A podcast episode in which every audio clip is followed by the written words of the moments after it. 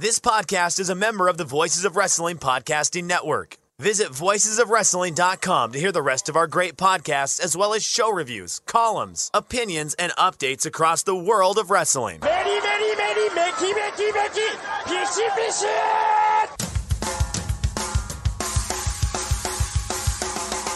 You are listening to the Flagship Podcast with your hosts, Joe Lanza. This show is so good that I would rather listen to my own show that I recorded an hour ago in full because then listen to that. These, what, these people don't know what they're talking about. And they're paid professionals. And Rich Kraetsch.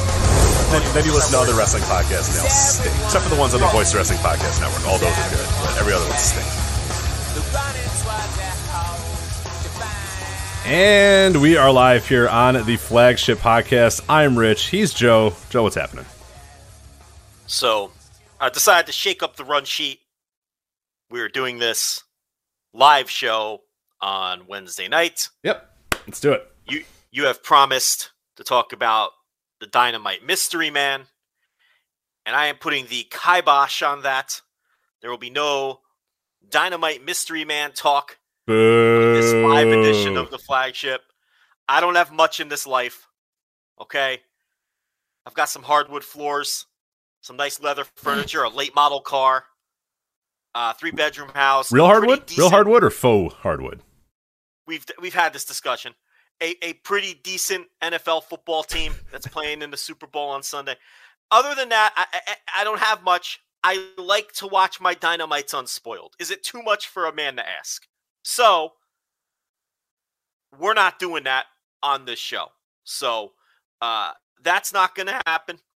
You'll get my full breakdown of whoever this mystery man is on what Tony Khan has promised the live crowd is going to be one of the greatest dynamites of all time. But I think he says that every week. On Thursday TV reviews on the $5 tier, patreon.com slash voices of wrestling, like I do every Thursday. So you'll hear all about it in a few hours. But I'm not even in the No Dopes chat room this week because you just know that Sean Sedor is going to come in there like a bull in a china shop and just spoil everything. He will. He will. Or I mean- or he'll he'll ask first and then just spoil it anyway. Hey, is it okay? And then immediately like, yeah, get get right into it. So No, what he'll say is, and I don't know who the mystery man is, so let me just pick someone who's way out there. Um, uh, he, he'll come into the chat room and he'd be like, "So apparently, the mystery man is Ashante Thee Adonis," right. And then I'm it's Apparently, the. Tatsumi Fujinami appeared on Dynamite. So right. That's what he'll say, and it'll ruin my experience. So I'm Yeah. not even in the chat room. And and whenever we go live on Wednesdays head to head with Dynamite, there's like nobody in the chat room. No, it's yeah, it's it's a ghost town today, and and and Tony really, I mean, TK always does this to us too, and and you know, you could you could look at the timeline and say that maybe he said that he was having a big announcement, and then we decided we were going to do a Wednesday flagship due to some issues going on.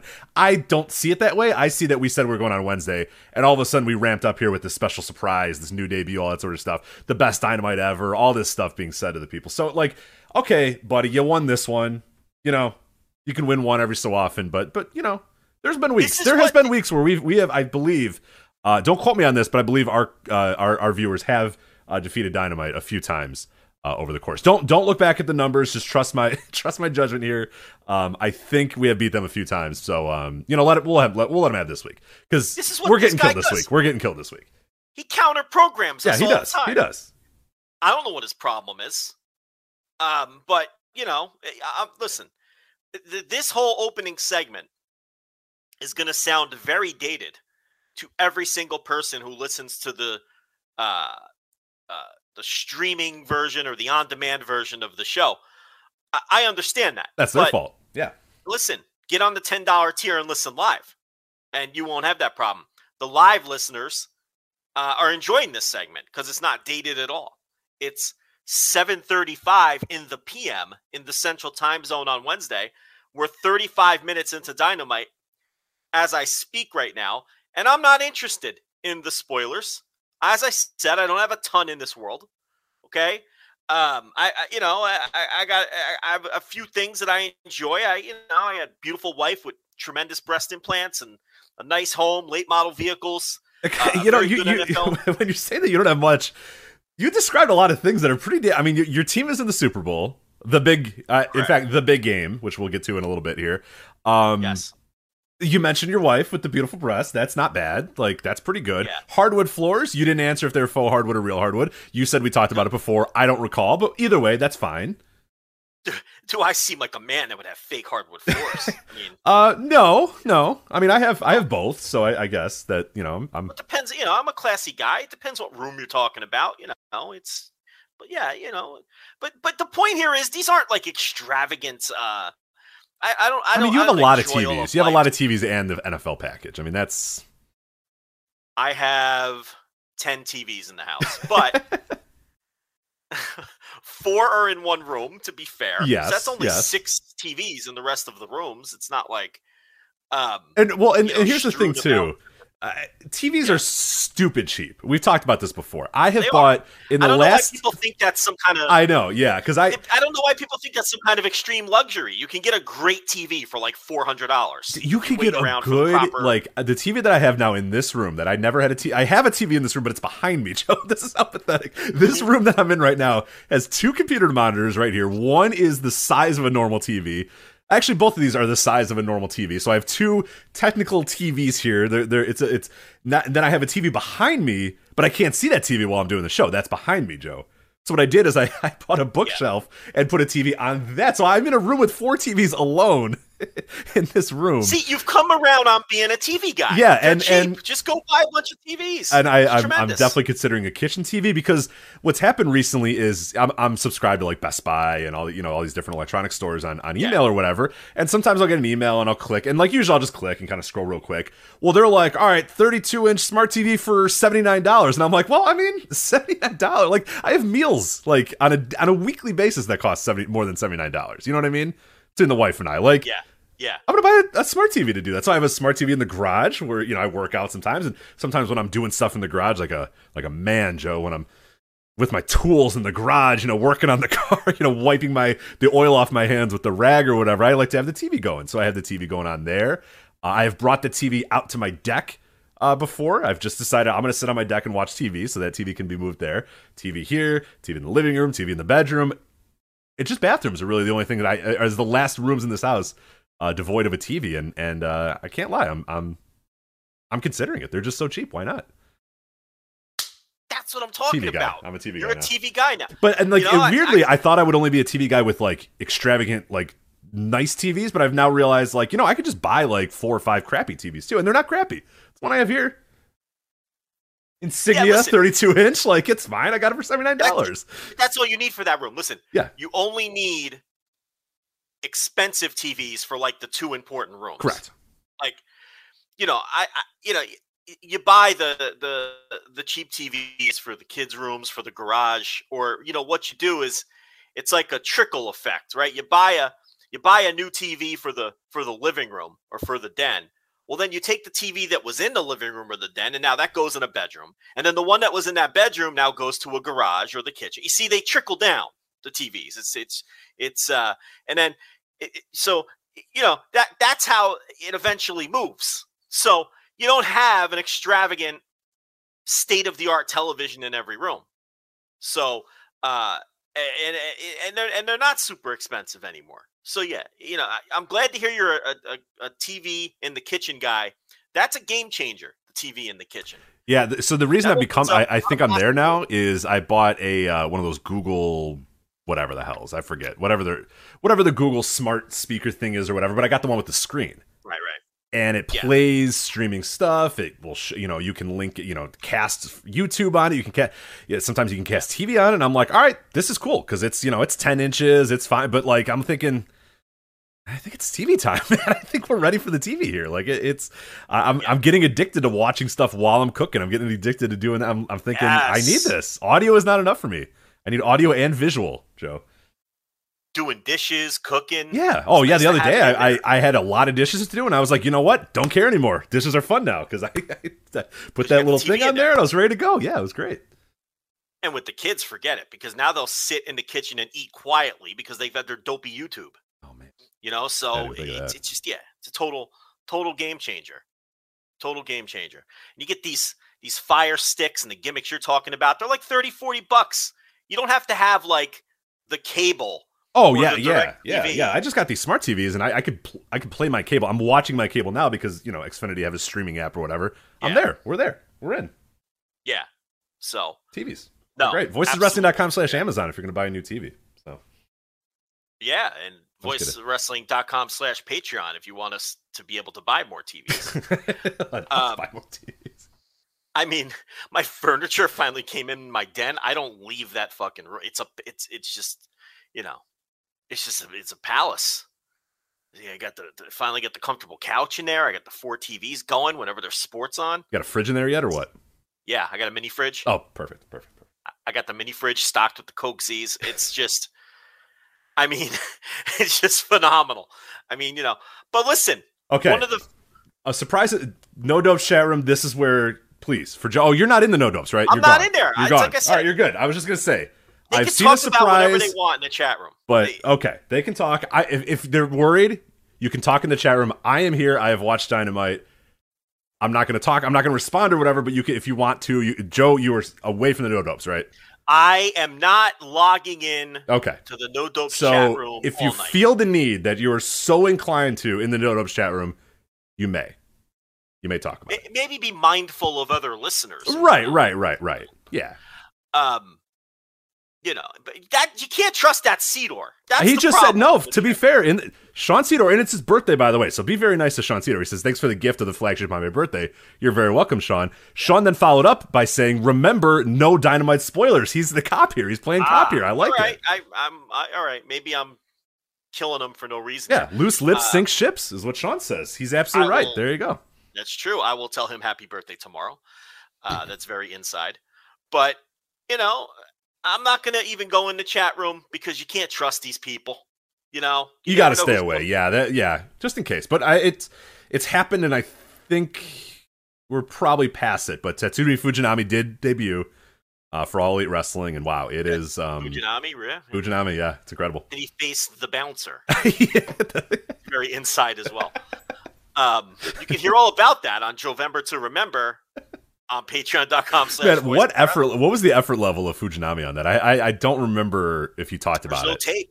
There's no tape. Damn. Hey, if someone has tape of that, I'd love to see it. That had to be like the lowest effort, right? There's no Well, way. all you need to know is the still photos that exist. He's wearing dress pants and a button up. Incredible. He just wanted to get photos for the Japanese magazines. Sure. So, um, you know, he wasn't even. I, it, it's listed as a match, but I'm sure it was one of those things that's more. A guy comes out, he maybe beats him down or real quick or something like that. So yeah, Yeah, but again, if you want the full story, November to there remember. it is. patreon.com yeah. says he is like episode one or two or something like that but um which you can catch up on quickly because i don't exactly pump those out with uh with lightning fast speeds but uh what are we on like 19 though or something Uh, They're- they're- yeah, they're coming. They're coming. They're they're going. Um, your plan of getting all of ECW, I mean, that's gonna be a while. I don't. Uh, the rate you're going, someone you you might pass away, and someone's gonna have to like carry the torch for like the last year of ECW. no no no i've got i've got some stuff recorded already I'm Okay, okay. like it, it's kind of like i'm trying to build up a cat i'm trying to get it to where i have a bunch of them in the can sure. and then i just pump i'll just po- post them up every That's the best way to do it. Yeah, because right now the pace you're on, it's like you're gonna pass away, and I'm gonna be like, all right, in Joe's stead, I'm gonna finish 2001 ECW. You know, like, "Ah, let's take a look at this it's me and Alan. You know, Alan has to do it. It's me and Alan. We're just grizzled old people. Alan's got 12 kids or something like that. you know what I mean? Like What'd you think of this ECW on TNN from right, January right. 99? Pine Bluff, Arkansas. Alan, can you believe it? It's all ending here. You know. Yeah, but uh, but but no, do what you must in the chat. I listen when we record on Wednesdays or when we go live on Wednesdays. I like to end this. Everyone's asleep by the time we're done. I like to go downstairs, make myself something to eat, sit in front of one of my 10 TVs, and just watch the dynamite in the peace and quiet of everyone being asleep, take my notes for the Thursday TV reviews. And if I know the spoilers, it's it's going to ruin the experience for me, and it's going to affect my review. Because you know, I, I have to. I like to be in the moment when I'm watching the show. You know, so um, Yeah, that so that's why. So scratch that from the run sheet. We're not we're not doing that. Okay. I knew I knew we weren't doing it all day, but I you know I yeah, that's fair. That's fair. I, I we, we, a lot of people were not quite sure what we were going to uh Yeah. uh, uh do here, but uh well I was okay if I, I was I was okay with people thinking we were going to do it. sure, that might sure. draw a buy or two, you know. So yeah, I wasn't gonna like you know blow up the spot at, at three o'clock in the afternoon, but you know, but yeah. So uh, other than that, though, there's like nothing to talk about. No, so this is this is a, a a very very interesting week. This is a throwback to the classic flagships. If people do not remember before um the other surprise is here. It is Stan Lane. Wow. wow. oh listen, Stan Lane and Tatsumi Fujinami. Wow. What pickups. Two legends in the sport. Wow. Bravo. okay with that. Stan Lane's plausible. I could see him coming out with right? Yeah, that's see, like Fujinami. That you know, obviously, I'm joking about that. You don't know. I could be t- completely truthful about. Apparently, I- Wallace Stanfield Lane. I didn't know that was. I guarantee you, Stan Lane is still in top peak physical oh, Condition. Oh yeah, I saw a picture of him recently. He looks fantastic. He looks still pretty damn good. and I'm sure he's slaying puss all over whatever state he lives in. I'm sure that's the case for Sweet Stan. Um, there's no doubt about it. But um, Remember when he joined WWF? They had him get that dumb haircut and his stupid little earrings. oh, when he was doing commentary, yeah, it was. well, you know that you know. Okay, another plug for Jovember. You know that that ruined an ECW run. Yes, Maybe yeah, yeah, yeah. Maybe it, you know it now because you listen to Jovember. So uh, there you go. Details on November to remember number whatever fucking number that was. 15. Let's go with that. So. Let's go with 15. I don't know if it's 15, but uh, uh, there you go. Yeah. so okay, so there's not much to talk about. This is a weird week, and, and we used to have these weeks all the time back in the, the early days of the show, the eight, seven, eight years ago, before AEW existed, before WWE lost their goddamn mind. Uh, it used to be weeks where we're like, I don't know, we'll just talk about whatever. You know what I mean? That's basically when we started and Rich recommend matches to each other. It was like, there's not enough to talk about this week, so let's just watch old classic matches and talk about them or whatever. So, um, we haven't had one of these in years because there's always been something going on. Someone's getting fired. Um, someone's doing this. Someone's doing that. AEW's got a, a surprise or that. Like if we were doing the show tomorrow, like th- all we would we'd probably talk for two hours about these surprises, Stan Lane and Tatsumi Fujinami, and then like the rest would you know would fill out the rest with all this other crap. It'd be fine, but no, we're recording this on a Wednesday. We're recording this before Dynamite or as Dynamite's going on. So then we're just screwed with what we're going to talk about. WWE wasn't weird this week. They didn't fire anybody this week, so there's nothing to talk about there. Uh, so we're just going to do a bunch of random shit, and it's going to be fun because I, I, I used to like these shows where we do these quick hitter topics uh, about a bunch of different things. And um, you know, we, we were we're going to do retro at the end. There's there's some retro content we want to do. But Joe, I do have one question uh, for you. It's not about it's not a bounce around Japan, something like that. Okay. I would I, I wanted to ask where were you 22 years ago? Where was Joe Lanza 22 years ago? 22 years ago, I was preparing for another for another Rams Super Bowl, Super Bowl 34, getting ready for Rams Titans Oh, you know, yeah, you Rams Um, fans bitching and moaning here. Look at this. In New Jersey. What do you mean, bitch? I've, I don't bitch in. No, you're fine. Yeah, you've had a I- very I- good. You've had a very I good do- run. Yes. Hold on a second. Do I do that? I No, don't I think you just say sports are Um, stupid and you hate them and you hate Tom Brady. But Well, sports are pain. Uh, they are. 22 years ago, I was preparing for a Rams Super Bowl win, and it's been 22 years since we won one. But this is the third one we've been to, so I can't. I mean, imagine being a Lions fan or a Browns fan or something, or a Vikings fan. You know what I mean? So it's like you have to keep these things in perspective.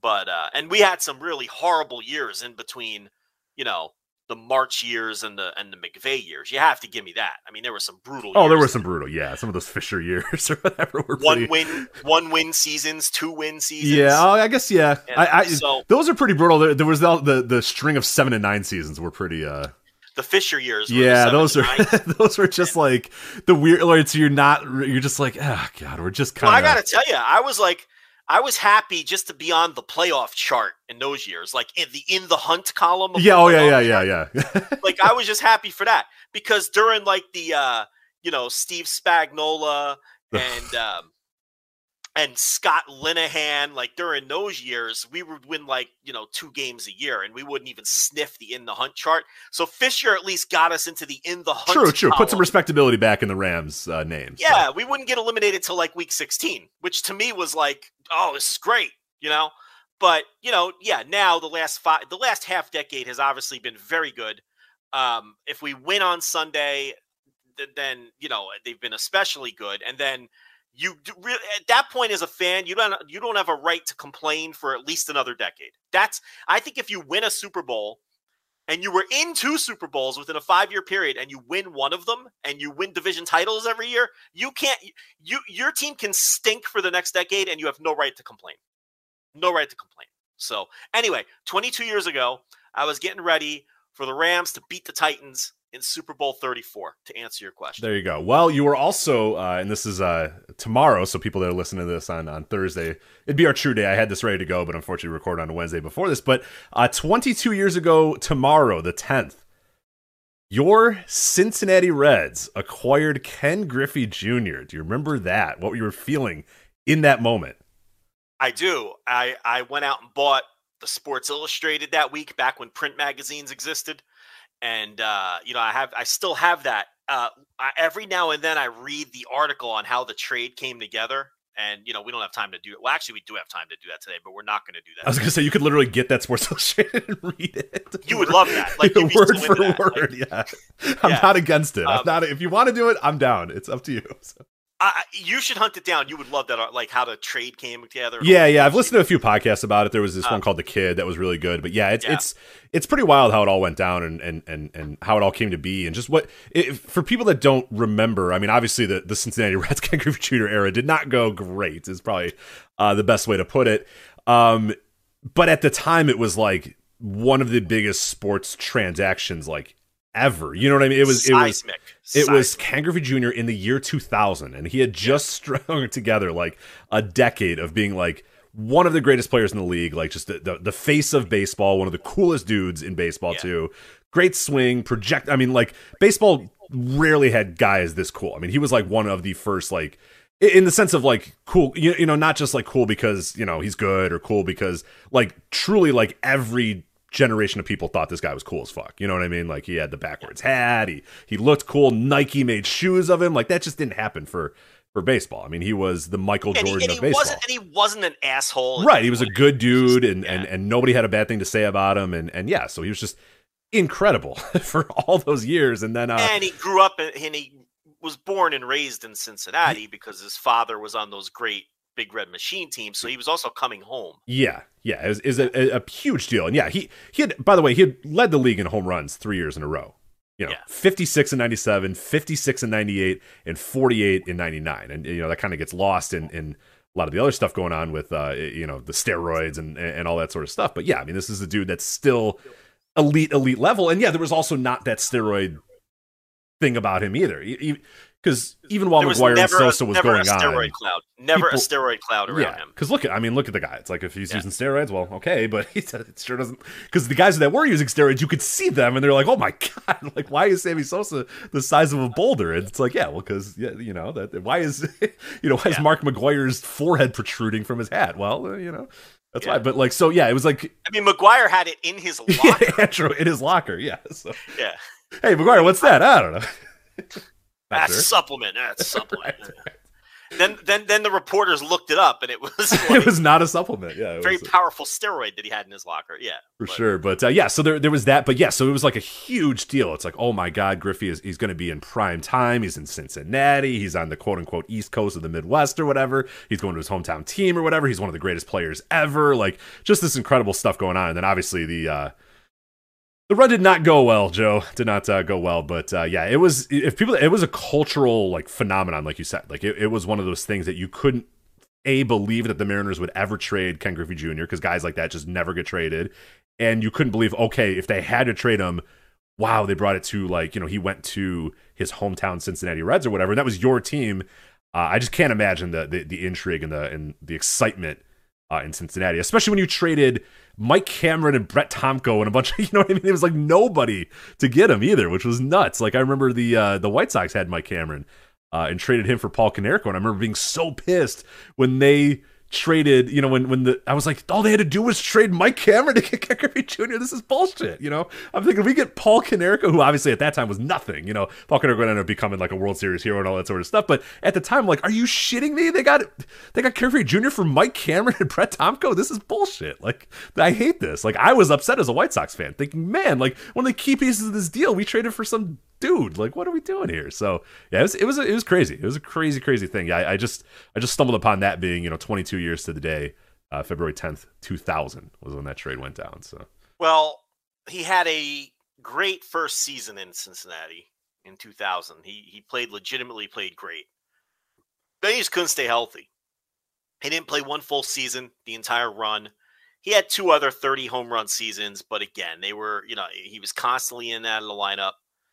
The problem is he turned 30 the year they traded for him. And you we kind of talked about he wasn't a steroid guy, but he also wasn't a fitness guy and he was always a little pudgy, or he was starting to get pudgy. And then by the time he got to Cincinnati and hit his 30s, he really started to pack on a lot of weight. And he was never like a fatso, but he he definitely started to pack on some weight, and he was constantly getting hurt. He almost immediately was no longer an effective center fielder. And when he was in Seattle, he was the best center fielder in baseball. I mean, well, maybe you know, andrew Devon jones White, yeah andrew, Andruw jones, Jones. There were other. yeah. Yeah. He was a very good center field. Let's put it that way. Gold Glove level, legit, not fake Gold Gloves, but you know, earning them. Um, but he lost a lot of that, and then there was, you know, he refused it because you know how you know. Look, he's a Hall of Fame athlete. He didn't want to admit that he couldn't play center field anymore, so they couldn't get him to agree to move to right field until the very tail end before we traded him to the White Sox. Ironically enough. put him back in center field by the way if you were wondering Oh my God! yes yes Jr. yes they were like well we can't in good conscience put him in, in anything but center field i'm like the reds have just done that for eight years like it's okay put him in right field for god's sake So It so took the Reds like eight, seven or eight years to convince him to move to right field, and um, and then they trade him to the White Sox. They put him right back in center field. he started the uh the uh the, the 163 the 163rd game of the year uh where the white sox tied the twins yeah, uh, for the Central. He started in center field that game. Thank God they got him out. He, he had a good throw. He had a good throw from center field. Actually, got a guy out at the plate. It was a pretty important play. Then they got him out in the ninth inning. Thank God, and put uh, a guy named Brian Anderson in there, who was a great defensive Oh, yeah, center yeah, fielder. Brian. And yeah, a ball gets hit to center field. Brian Anderson lays out, catches it, and that's how they win the game. And I'm like, oh my god, if that was Griffey, like they're Yeah. scoring so many runs if that's Ken Griffey Jr. So it was, uh, yeah, it was, it was one of these things where they're like, well, it's Ken Griffey Jr. He has to play center field. And it's like, no, he, he doesn't though. He, he really doesn't. He, he No, it was to be in right. So he uh, not only was he no longer a good enough athlete to play center field, um, the injuries, like my my lasting memories of Ken Griffey Jr. in a Reds uniform, is pulling hamstrings like every season. He would constantly pull his hamstrings and failing to get the balls in the gap and then lightly jogging after them because he couldn't run at a full sprint Right, anymore right. without tearing a hamstring. So I don't have fond memories of Ken Griffey Jr. And to me, he's a Seattle Mariner and will always be a Seattle Mariner. But there's Reds fans who still idolize this guy. And I never quite understood that because he didn't have good years there. The team was never good. The entire thing was a failure at the end of the day, trading for him, bringing him in, and they weren't good any of those years. The year before the Reds brought him in, they got to game 163. Remember, Yeah. they lost the Mets. So they were a good team in 99. And then uh, they were terrible for his entire tenure, and they were right back in the playoffs the year after traded. here he left. Yeah. So it's like they were good before he got there, and then they they were good. You know, then the Votto years came, uh, the Votto, Jay Bruce, Johnny Cueto years came after they traded him. So my fond memories are with those teams. I I the the, the, the Griffey years, uh, you know, I don't have fond memories of it. I don't have fond memories of Griffey. In fact, for most of that tenure, I really didn't even like the guy because he couldn't stay on the field. Uh, he didn't.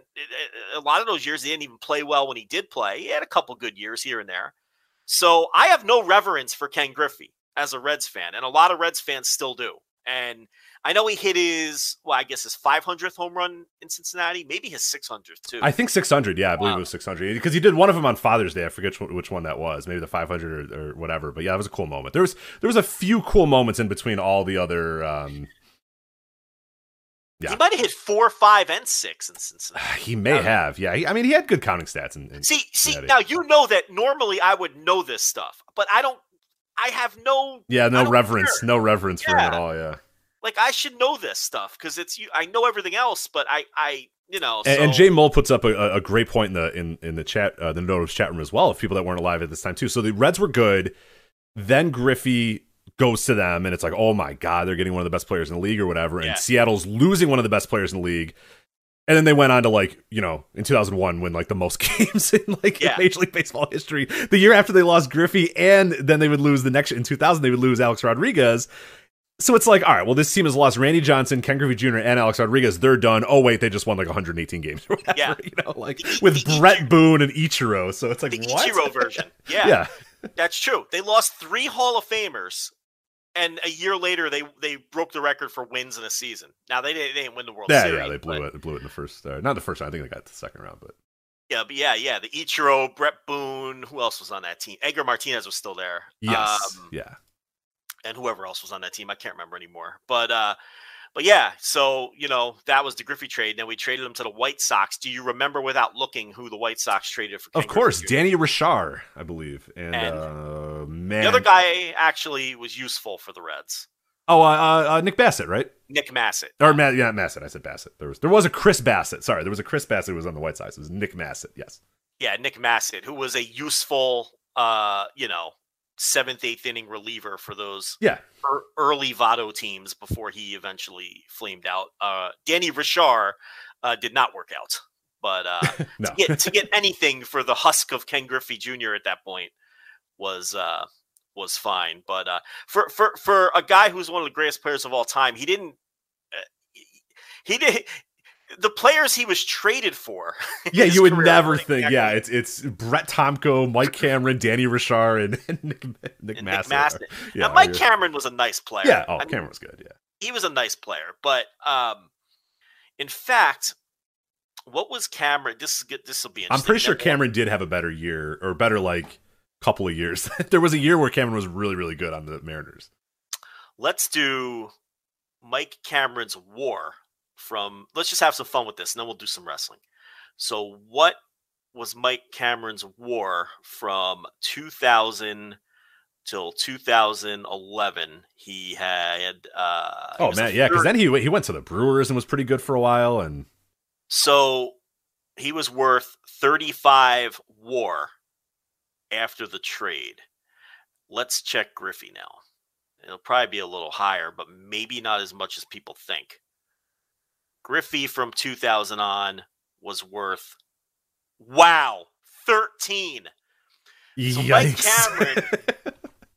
Mike Cameron, I wasn't even expecting that because I thought those, you know, Cameron was good. He had a couple. He had those Mike Brewers Cameron years. a he was player. solid as hell Yeah. until the yeah early 2000s, basically, or the the late 2000s. He was still solid. You know what kills Griffey here?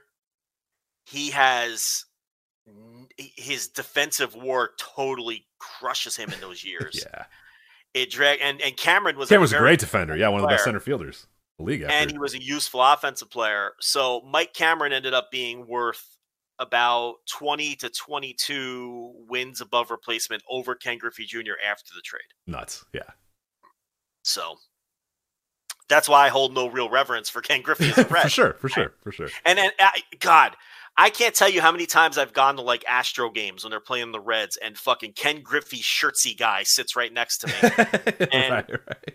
You know, I got to hear about fucking Griffey, and I don't want to hear about ah, this Joey Votto walks too much. But let me tell you about Ken Griffey. I'm like, like, let, tell me about Ken Griffey. Tell me there's nothing you can tell Yeah. me about Ken Griffey that I don't. Holding know. his knee in a limp position as he's, you know, collapsing on his way to first base. Yeah, that, that's the lasting memory I have of, yeah, like you said, every time he'd run to first, holding the hamstring, and then the one time where he just, I forget, his knee just exploded.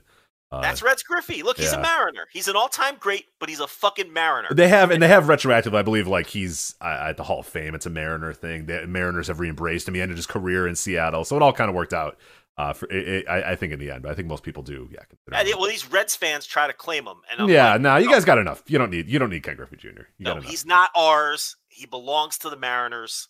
That's all there is to You got it. Johnny Bench. You got you got you Joey Votto. You got a bunch of other people. You can have Adam Dunn. You got Big Adam Dunn too. Yeah, yeah. You got all of the Big Red Machine. Literally, What do you li- name any of the Big Red Machine. You got him. That, that you know that's fine. So And Griffey's old man was a was a very good player. That that you know obviously overshadowed by his son, but um, you know he he was an excellent player. You know, on, again, um, let's see, uh, a 35 WAR player over the course of his career. Yeah. But remember, he, he played till he was like 42. So if you just take his you know his his prime or whatever, he was with the Reds for like eight years, and he was worth 25 WAR with the Reds during the Big Red Machine days. So. Um, you know, his father was not. Did you know his father, Ken Griffey, was? I, want to make sure I get the story right, but he was supposed to. Oh, that's what it was. So he was a very good high school football player, and he was recruited by Marshall, and he would have been on the plane, and there would be no Ken Griffey. Oh, that's right. Yeah, I, I have heard that story. That's nuts. hmm So that's a little interesting butterfly effect kind of deal. If he would have went to Marshall to play football, he would have died in a plane crash. There'd be no Crazy. Ken Griffey Jr. But I mean, those things are dumb anyway. Because if he went to Marshall to play football, he may have never banged Ken Griffey Jr.'s mother. You know, his whole That's life. true. Right, right, right. A lot of things would have changed. Right. Yes, a lot of things would have possibly changed. You so. know, still, still a cool story though. Yeah, definitely. So there you go. I just I just saw that and was like, oh man, I gotta talk to Joe about uh, about that, especially on a show where we have nothing to talk about. But uh, we'll find some stuff here. So let's let's talk professional wrestling, and we'll start with Keiji Muto and and Joe, this six year old Talk man. about talk about playing too long. Yeah, this six year old man, believe it or not, has a bulky hip, Joe. Keiji Muto uh, had a press conference this week. Him and, and, and Naomichi Marufuji had a press conference announcing that they are vacating the GHC tag team titles due to Muto suffering from a left hip injury. Uh, this is the report from F4WOnline.com. Bryan Rose, I believe, wrote this up, our former Voices of Wrestling uh, staff member Bryan Rose says, quote, Muto said that while he had hip issues for a while, they worsened at Noah's Budokan Hall show that took place on January 1st. He also said that he needed to take a painkiller injection before his match at the Noah versus New Japan card that took place on Yokohama Arena on January 8th. Muto, who turned 60 in December, said during the conference that he will return and wants to become GHC national champion. so that's Jesus Christ. The nerve of this guy. Makes you sick, right? I mean, okay, in one respect, and we were talking about this on our Discord, um, voicewrestling.com slash Discord, by the way. Uh, we were talking about this of like, it does make me sick, but it's also like, dude, if you can get a company to let you do this and like be able, like, and Muto had, like, I, he's kind of the same way as Randy Orton is for me, where there was a while where I was like, I fucking hate Randy Orton. Like, that guy stinks, that guy sucks, or whatever. Or Kevin Nash, kind of the same way. And then I've come to realize, like, as as so many wrestlers are not workers anymore and so many wrestlers aren't wrestlers you know the the the politicking and stuff is down to a minimum and guys will just do whatever you tell them to do and they'll lose to anybody you tell them to lose to. I do kind of respect these guys that are just straight up hustlers. Like randy orton who just does the bare minimum and gets the most money out of it. Kevin nash same style with him.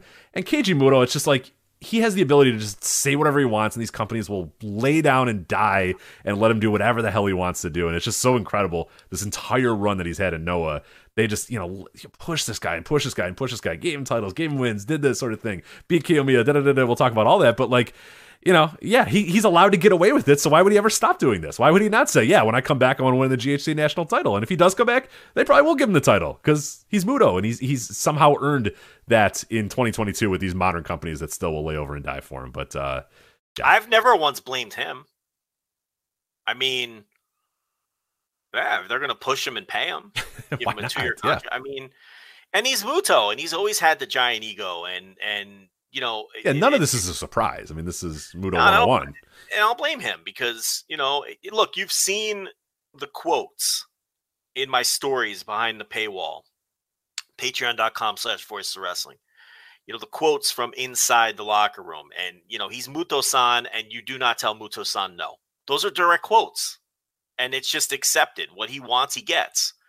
You run it by him. If he vetoes something, then Nosawa goes with whatever Muto's desires are. That's just the way it is. You know, it's uh this is nothing new in pro wrestling. You know, Hulk Hogan, you know, threw his weight around until uh, the end of his career. Yeah, any big star and it's changing a little now. I think with the newer generations, uh, you know. Yeah, they're not the same. Like I said, they're not the same type of workers in that sense. And even No. like even like a Randy Orton, who I said is like you know I, I mentioned him alongside of Kevin Nash and a Keiji Muto or whatever. Randy Orton doesn't really give a shit. You can have him lose all you want. Yeah. He's not going to care about that sort of thing. He's not going to care about titles or losing.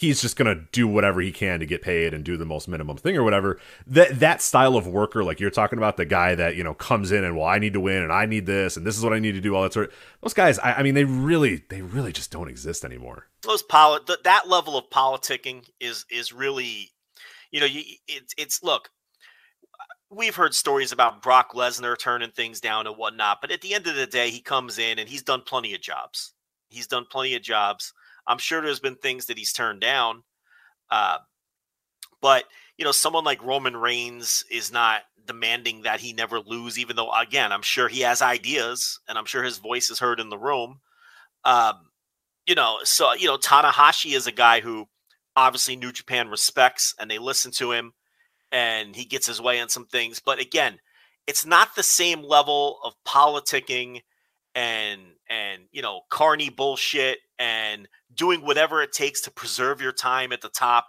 and not putting anybody over. And that's the big thing, not putting anybody over. Because Hogan never wanted to put anybody over. Uh, Muto never wants to put anybody over. And, you know, that's what you don't see from your Tanahashis and your modern aging veterans. Tanahashi, I mean, he's responsible for getting Okada over, you know, and, and without that, who knows if New Japan is where they are right now.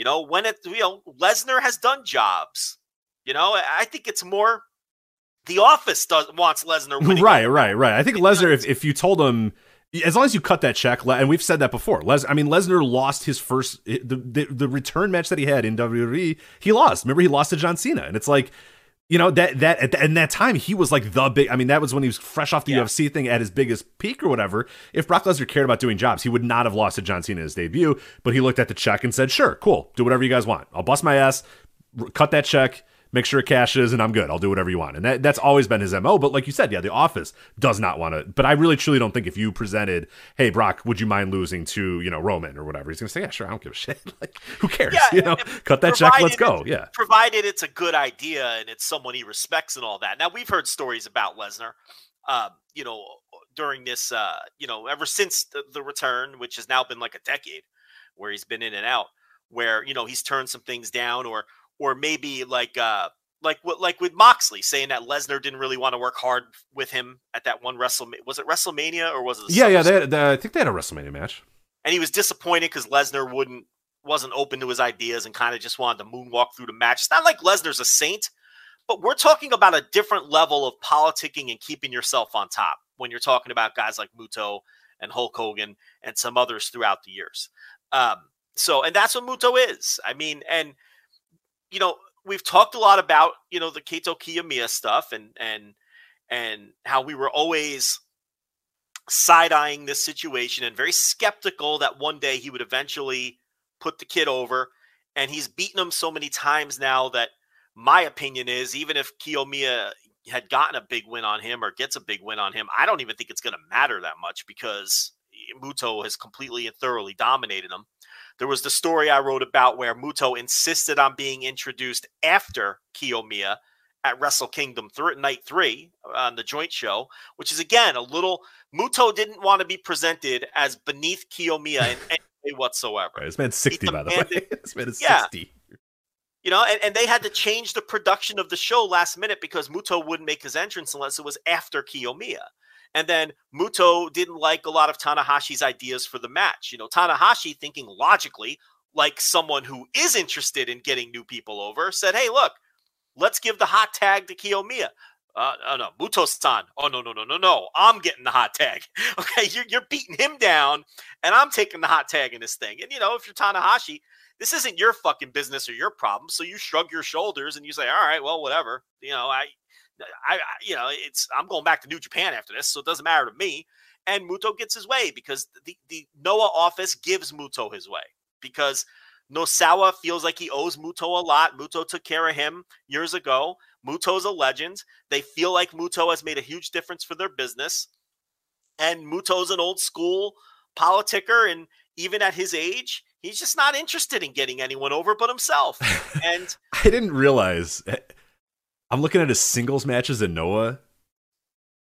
This is a Richie bloodbath. It's a bloodbath. I didn't remember this. I thought that. I thought that. I think. I thought we were overstating it a little bit with Muto, just because you and I aren't big Muto guys, or we're kind of just like, ah, you know, it's. well, it's- it's because our, our big thing is the matches fucking stink because he can't move. yes, correct. And and we're also a show and analysts who look at this from we always look at business on top of every like we always work business into our analysis. And we just know from doing this that this was very shaky and a bad idea to have this guy run through your roster, especially Kiyomiya.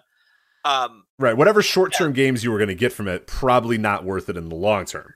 But look, exactly. But had the matches been better, I don't know if we'd be as hard on it. But now we have to sit through these awful matches on top of this guy yeah. Burning through the roster. You know what I mean? But anyway, go ahead and make your Yeah, so so okay, so he, we'll, we'll start his official run in Noah uh, August of 2020. Is that fine? He he did in November 2019. Hell, you know what? Let's count November 2019. Let's do it. Great Muto defeats now Naomichi Marufuji. Okay, boom. All right, eh, who cares? Maru isn't really a. eh, eh, Who, that's all right. It's a one-off match. Yeah, it was battle of, Marufuji- battle of the aesthetics. It's great Muto. It's it's it's the uh Marufuji, who yeah. is It, the last remaining Noah legend from the from the from the from the old green mat. And Marufuji's a guy who's the complete opposite of Muto. He's not. He don't want to be pushed. Uh, Marufuji's just like my body's in pain. right. I don't want to do shit. Yeah. just put me in the mid card. Occasionally they have to make him win a title, and he's just like, all right, fine. Yeah. Like, so I could totally that that result is fine. Yeah, that's But that one's fine. All right, so August of 2020, he appears again. Now that's his full his, his new run here uh, in Pro Wrestling Noah. His first, uh, technically his first run, quote unquote, uh, in Noah. Uh, Keiji Muto defeats Kaito Kiyomiya on the Noah 20th anniversary show. Okay, no problem. As long as Ki- then we said 20th it at the anniversary tour. It's 20th anniversary tour, not not the actual 20th anniversary show. But yeah, he beats Kiyomiya. 27 minutes, long match, quote unquote grueling match, if you want to call it that grueling for me, I guess. But some people would call it a grueling match. But Keiji Muto defeats Kiyomiya. Uh, 27 minutes. and we weren't in full rant mode yet because we were thinking like logical. Let it play out. Let it play out. We're thinking, all right, well, they- they're setting up Keiji Muto to put over their next great star. This actually isn't the worst idea, but it's Keiji Muto, so they better be careful here. That's where we were at that point in Yeah. time. Mhm. Right. Uh, November 2020, he beats Shuhei uh, Taniguchi. Ah, who cares? He should beat him. Uh, GHC heavyweight title here, February 2021. Keiji Muto defeats Go Shiozaki to win the GHC heavyweight title. All right, now we got a problem. Uh, we got to get this title off Shiozaki. He's got to get double shoulder surgery or whatever it is. We understand that. But here now, Rich and I, we recognize that there is a major problem. But we're still saying at this point, oh, well, Kiyomiya will probably beat him for the title. So, and then, and remember, this is what we were saying. And then they can get go back to Kiyomiya Shiozaki when Shiozaki comes back. Right. But that's what a logical, smart booker would do. That is not what they did. All right, so you're thinking maybe, yeah, oh, maybe. I, I got an idea here. March of 2021, Great Voyage in Fukuoka. Kaito Kiyomiya is facing Keiji Muto for the title. I get it. Keiji Muto's a transitional champion. They didn't want yeah. Kiyomiya to beat Go Shiozaki. They're both, baby, you know, okay. And this Make- was actually very smart because they had Muto beat Kiyomiya the first time, Right. and now he can not only get revenge but win the title as well. makes all the Oh, sense in the world. Perfect booking here. Uh, Keiji Muto defeats Kaito Kiyomiya. And now you're like, all right, what the fuck? This is a goddamn. Now we're at the point where we're like, this is a disaster. This motherfucker just isn't going to lose to anybody. Now we're burying Kiyomiya, right? And uh, you know, in hindsight, maybe we were too strong on that messaging because at the end of the day, I don't know how much all of this is going to hurt Kaito Right, Kiyomiya. right, right. It was just the But- aesthetics of it were kind of tough to. to But I'm going to tell you this: it's not helping him either. That's the important thing. I don't know how much this could hurt him. We don't know yet. Check back in five years. We'll see if all of this, you know, hurt him or derailed him or whatever. Maybe it did, maybe it didn't. But by never beating the guy, it didn't help him.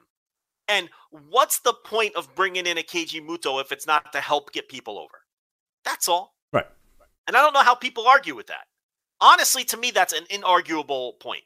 But people still find ways to argue with this. Right. You got to let me know what what how this helps him. How how getting Right. beaten like a drum helps him. That that's that's that's it. you know, you can disagree or say, ah, you know, whatever. Oh, I shouldn't have won the title there anyway. Ah, Muto should have had the title. It's good. But yes, how does this help your long term goal of, of getting Kiyomiya over, which should presumably be your goal here? But Of this potential decade, 15 year superstar that you have on your hands. right, right.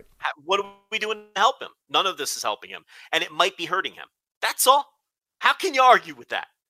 But anyway, you make So then May, uh, April, sorry, April of 2021, he defeats uh, Masa Kitamiya as well. Yeah, another cares? another young wrestler. Again, whatever. Like I don't want Masa Kitamiya probably winning the title here, but uh, just the aesthetics of of a six year old man beating this this brick shit house of a man who can destroy everybody. d- Has great matches. You know, this it's just yeah, the aesthetics of of Keiji Muto defeating Masa Kitamiya. Just I don't know, That- a little tough. A little that's tough. what you that's what you said at the time, and I hear what you're saying.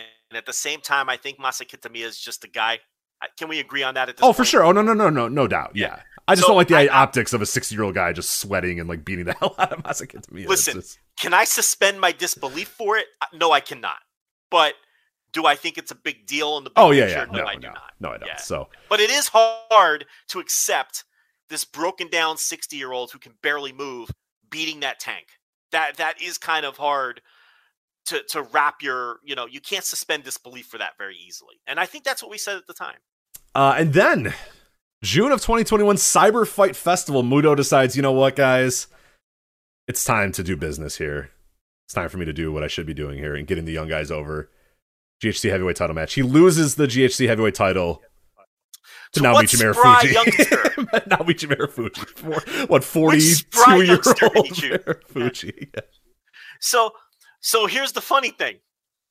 Why did he choose Marufuji? Who did Marufuji then lose the title to? Hmm. Let's uh let's pull that up in the old Noah uh, cage match Hmm. database and and and piece this mystery together. Let's figure this one out. Yeah, he would he would eventually lose it, Joe, to Katsuki, uh, Katsuhiko Nakajima, so, who is younger than Naomichi Marufuji by about 10 years. Yeah. So what we have here is Keiji Muto saying, uh, "This is how this went." And this this Stroking the don't- goatee, stroking the goatee for sure, right? This I this I can't confirm because I did you know this I don't know for sure, but we can safely deduce this is how this one went. Nosawa walks in the room. Muto's got the title draped over his shoulder. He's he's he's going and shining that baby up, right? He's got the title. He's like, listen, uh, yeah, yeah. like, listen, we're gonna put this on. uh We've been rebuilding Nakajima for the last two years, and he's he's getting hot, and we think it's time to put the title back on him. So, uh, we're gonna need you to do the job for Nakajima. And then uh, Muto-san said, "Ah, that's not gonna work for me, pal. I'm not losing. yeah, stroking that goatee, He's- going, nah, I don't know about that, brother. let's let's try again. Give me, pitch me something. yeah, what else you got? What else you got, pal? Yeah, because I'm not losing to him. And then uh, you know, I guess I guess he respects Marufuji enough because he's somewhat close to his generation. So he said, "All right, I'll lose it to that guy." And then of course, uh, so they had to use Marufuji as the as the whatever you want to call it, transitional. Or, Yeah, transition champion here. Yeah, because he immediately dropped it to Nakajima, which tells you that they wanted Nakajima to beat Right, Muto, right, and right. Muto told him to go kick rocks. So that's what we're dealing with here. yeah. So he's lost that title. So you're assuming at this point, Joe. I, I You know, it's well. like it's like Hulk. You know what it's like? It's like Hulk Hogan. It's like wanting Hulk Hogan in 1998 to put, I don't know, uh, who's a good comp? Diamond Dallas Page. Who got hot around that time? That yeah, DDP. I mean, Goldberg did, and he eventually did do it for Goldberg. But yeah, Goldberg, DDP would be a good one, but Or like, and then Hogan saying, "That "Ain't gonna work for me, brother. I'll drop it to Savage." Like that's what this was. Yeah. Like picking someone he respects as opposed to doing it for doing the right thing and losing directly to the next guy. Well, either way, this should wrap things up. He's no longer the champion. Things should now finally just, you know, at this point now you've the story going forward is okay. Muto on his way out, losing to the guys, you know, lo- getting guys over, that sort of Yeah, stuff, time right? to give those wins back, right? That's what it's time for. Yeah. Uh, so at Muta the World, I guess it's tough when the show's name is named Muta the World, but uh, Uh, at Muta the World, the Great Muta defeated Kenoh. That was in June of 2021. That's a smart move. That's one that I would have. eh, what are we doing here? Why don't we just keep him away from Kenoh? Why does he have to beat Kenoh too? does he have to go like a hot knife through butter through anyone that could potentially draw money when he's gone? Then at the N1 victory, that's in, in September of 2021, N1 victory uh, tournament. He starts out the N1 with a time limit draw to Sugiura. He's not. He's not even going to put Sugiura over. No. And you want to talk about failure to suspend disbelief? At least Kitamiya is like just a mid card guy. Okay, Takashi Sugiura not only would like when you look at these two men physically and where they are in their lives, you just he would just tear this man limb from limb like with minimal effort. Like, but he's also pushed as a top guy, so you can't even work like like with Kitamiya. You could at least say, okay, in kayfabe, Muto should beat this man. Yes, right. With Sugiura, you can't even use the kayfabe. No, kayfabe wise, the top guy. real life wise, any wise, there's no way that this man should not be able to beat Keiji Muto. Yeah, it's it's embarrassing. It's like this company was so good and has been so good, except for this shit. It's like it just totally takes you out of it. It, it ran you away. Like you stopped watching. I stop. I'm back. Uh, shows. I'm back now. And now, if now that he's out, I'm fucking all the way in now. like I'm all the way because this roster is incredible. It's just yeah, I had to skip a lot of his matches moving forward, but I don't have to do that anymore because You know what it's like? You know what Muto having a draw with Sugiura? It would be like Bret Hart when he came back and couldn't take bumps anymore because of the stroke. Like credibly going to a time limit draw with like fucking John Cena at 38 years old. right. like- Sheamus. He's him Yeah, and Sheamus are perfect. Yeah. Sheamus is even better. That's perfect. And you're supposed to buy that. Like he could possibly, you know, it's impossible. Like that's how ridiculous it was watching these matches. But anyway.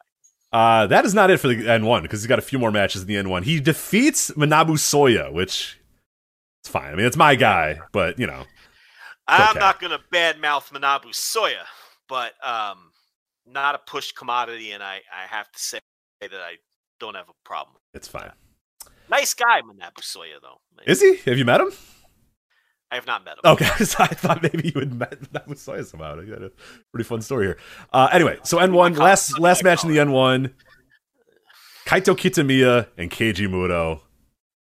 It all makes sense now. Duh, of course. He'll get him in the N1. Why didn't Right. we think of this? And he'll You win the block. Dummies, you idiots.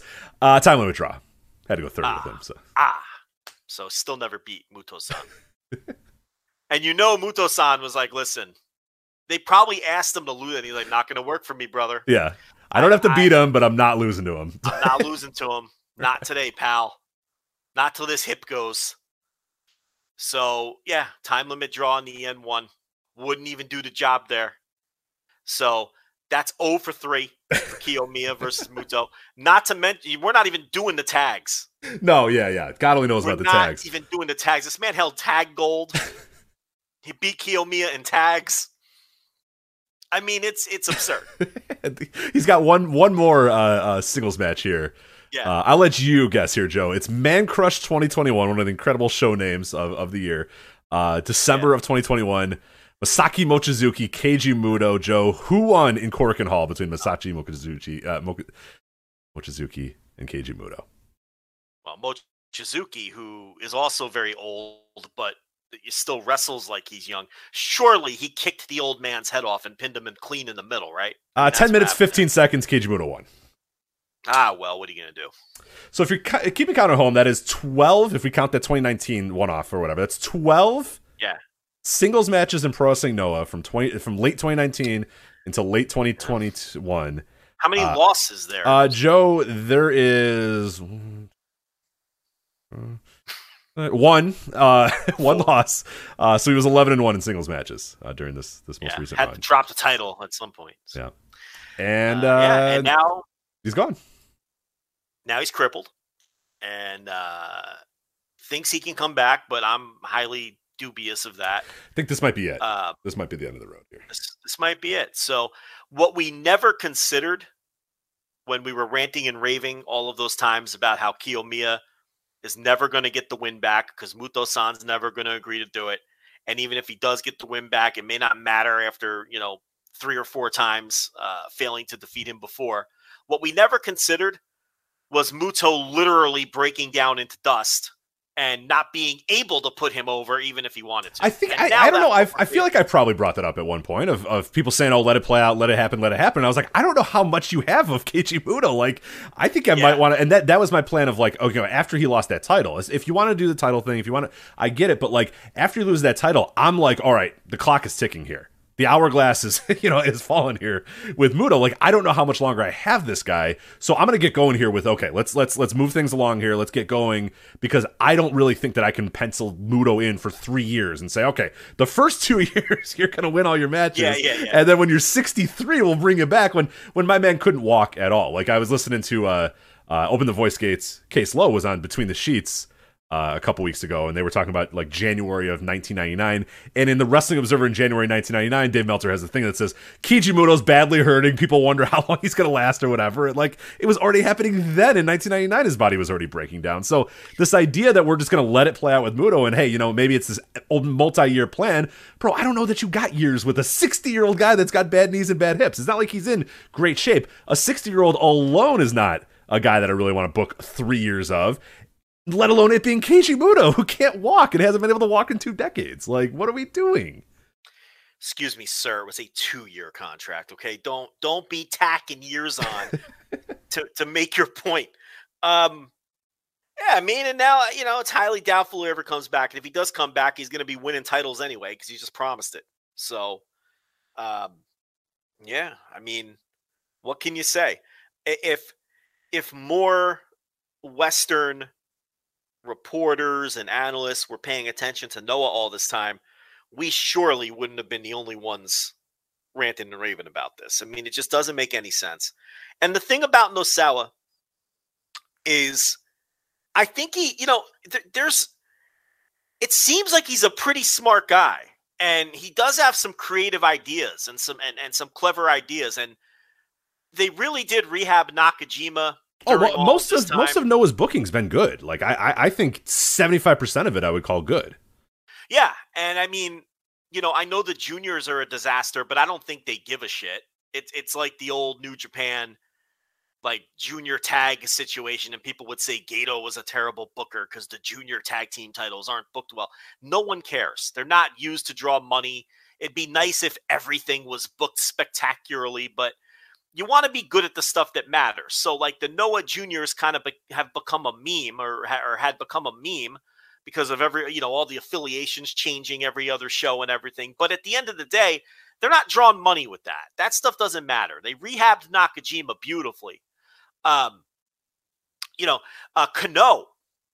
Kano his stock has risen under the booking regime of nosawa rongai and they do a lot of good things but you just had this constant dark cloud of muto turning shit down, getting his way, and getting in the way. And I think now that he's out and injured and out of the way, this is really a good opportunity for Noah. Now, there's nobody standing in Nosawa Rongai's way of his ideas coming into fruition. Because for all we know, he was looking at this the same way that we were. Oh, I'll have, you know, we'll, we'll beat Kiyomiya the first time and then we'll use Muto to book Kiyo. But then if Muto refuses to do it, there's nothing you can do about it. Now, would I put myself in a position to be bullied that way? I wouldn't.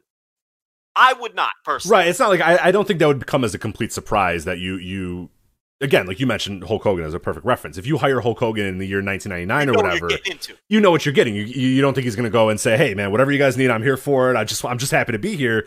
Like that's not going to happen. And and and that happened a few times, even when Vince brought Hulk Hogan back in like 2005 and 2006. You remember he kept bringing him back, and like it kept being the same issues over and over again. There was like the Randy Orton thing where he didn't want to put Randy Orton over, and they're like, "Dude, you're fucking Hulk Hogan. You're 47 years old, man. Just it's over. Like let it go." And then Vince would just fire him, and then he'd bring him right back though. But I think after a certain point, he realized what he was getting in Hulk, and only kept him then for you know a couple months or uh, you know a summer, and then and send him away again. But like, yeah, you have to know when you're bringing a Keiji Muto in what you're getting here. So I I don't buy that he's taken you know by surprise that Muto was doing this, but maybe he did have a better idea, or maybe Muto said, "Yeah, no," or, or I don't know. I don't know exactly how that that went down, but yeah, it does seem like it, it just I don't know. It, it it is very very strange how how it all went down. But I, I, I personally don't think the Keiji Muto juice is worth the squeeze, and I wouldn't have gotten involved with him. No, I mean, no, me, no. And, I don't think he's worth it. Well, and, and people bring, you know, people will say, well, he, you know, he adds success, he does this, he does that, and and and and Gets you know, on magazine covers, and all that might be true. But but the thing about it is, with the new ownership muscle behind them, and the uh, and the production values that they bring to the table now, and the stable ownership, a powerhouse company behind them, and a bunch of young marketable stars like Nakajima and Kiyomiya and Kano to build with, and with older guys on the roster like Sugiura and Marufuji who are willing to do business, I'm not convinced Noah wouldn't have been on whatever level of rise you think they're on without Muto. Right, I am right. not convinced. I'm Well, sorry. I'm and, not. and we, we said it at the time too, and we, we challenged people to say, okay, you're telling me, well, Muto helps business. You bring Muto in, your business helps. Okay, great. What happened with Wrestle One? What happened with Pro Wrestling Masters? What happened with you know? There's like a lot of yeah, things. show me. Show yeah, me. like okay, then why did all of these fail? If we're assuming that just bringing Muto in is like this magic wand that you can you can you know this pixie dust that you can throw on your promotion, and now all of a sudden you're good. Like maybe he hadn't drawn a, he hadn't drawn a house in like ten years. Right, right. And you can say maybe it's the combination of Muto plus all those things that you just said there, the production Yeah. values and yada and all that sort of stuff. And I can maybe buy that. But this idea that like you bring him in and go ring, and then all of a sudden like now you're, you know, in Budokan Hall and now you're doing you're on magazine covers and stuff. Like I just don't buy that now all of a sudden you're a success because there's been 15 years of companies not being a success with Muto in, in charge. Wrestle One could not have been more of a Muto production and a Muto company, and it was not great. You know what I mean? It, it had a very, very, you know, decent beginning and then really quickly tailed off and was pretty much a non-factor to the point where he basically disassociated with them at a certain point as well. And and, and now obviously they're at where they're at, where they're not around anymore. And So- look, there's no question. There's no question he got on magazine covers and he won Tokyo Sports Awards. Yeah, yeah, yeah. and all those things. There's no question about it. But I am not convinced they couldn't be in the same place they are now if they would have never brought him in to begin with. And Right, you got to show me the numbers. You got to show me the numbers, and and and you know, COVID attendance is is you can use Very COVID attendance if you want, but I don't. Very I don't- shaky. Not loving and if it. you want to, if you want to tell me he got them into big buildings, everyone was getting into the big buildings during COVID because the big buildings were begging for people to book the build, and then you're only selling you know quarter capacity tickets anyway. Yeah, how many times did New Japan run the Tokyo Dome in the last three years? You know what I mean? Like, Yeah. come on. It's like, you know, so I'm not moved by it. And and you know, and and and uh and it's like I said, even if at the end of the day this run didn't bury everybody and didn't hurt Kiyomiya at all, it didn't help him. So then what the fuck was the point? Because it definitely didn't help him. Um, if you want to sit here and try to tell me that Kiyomiya just being in the same ring helps him, even if he never beats the guy, I- Osmosis by osmosis, I guess. I cannot accept that argument. I, I can't. It, it's garbage. I, I know too much about wrestling history to even entertain that argument. So maybe we went a little overboard in terms of how much it hurt Kiyomiya. We don't know. That's yet to be determined. You know, we do a show every week and we're expected to have takes, but sometimes sometimes we don't know, and things do take time.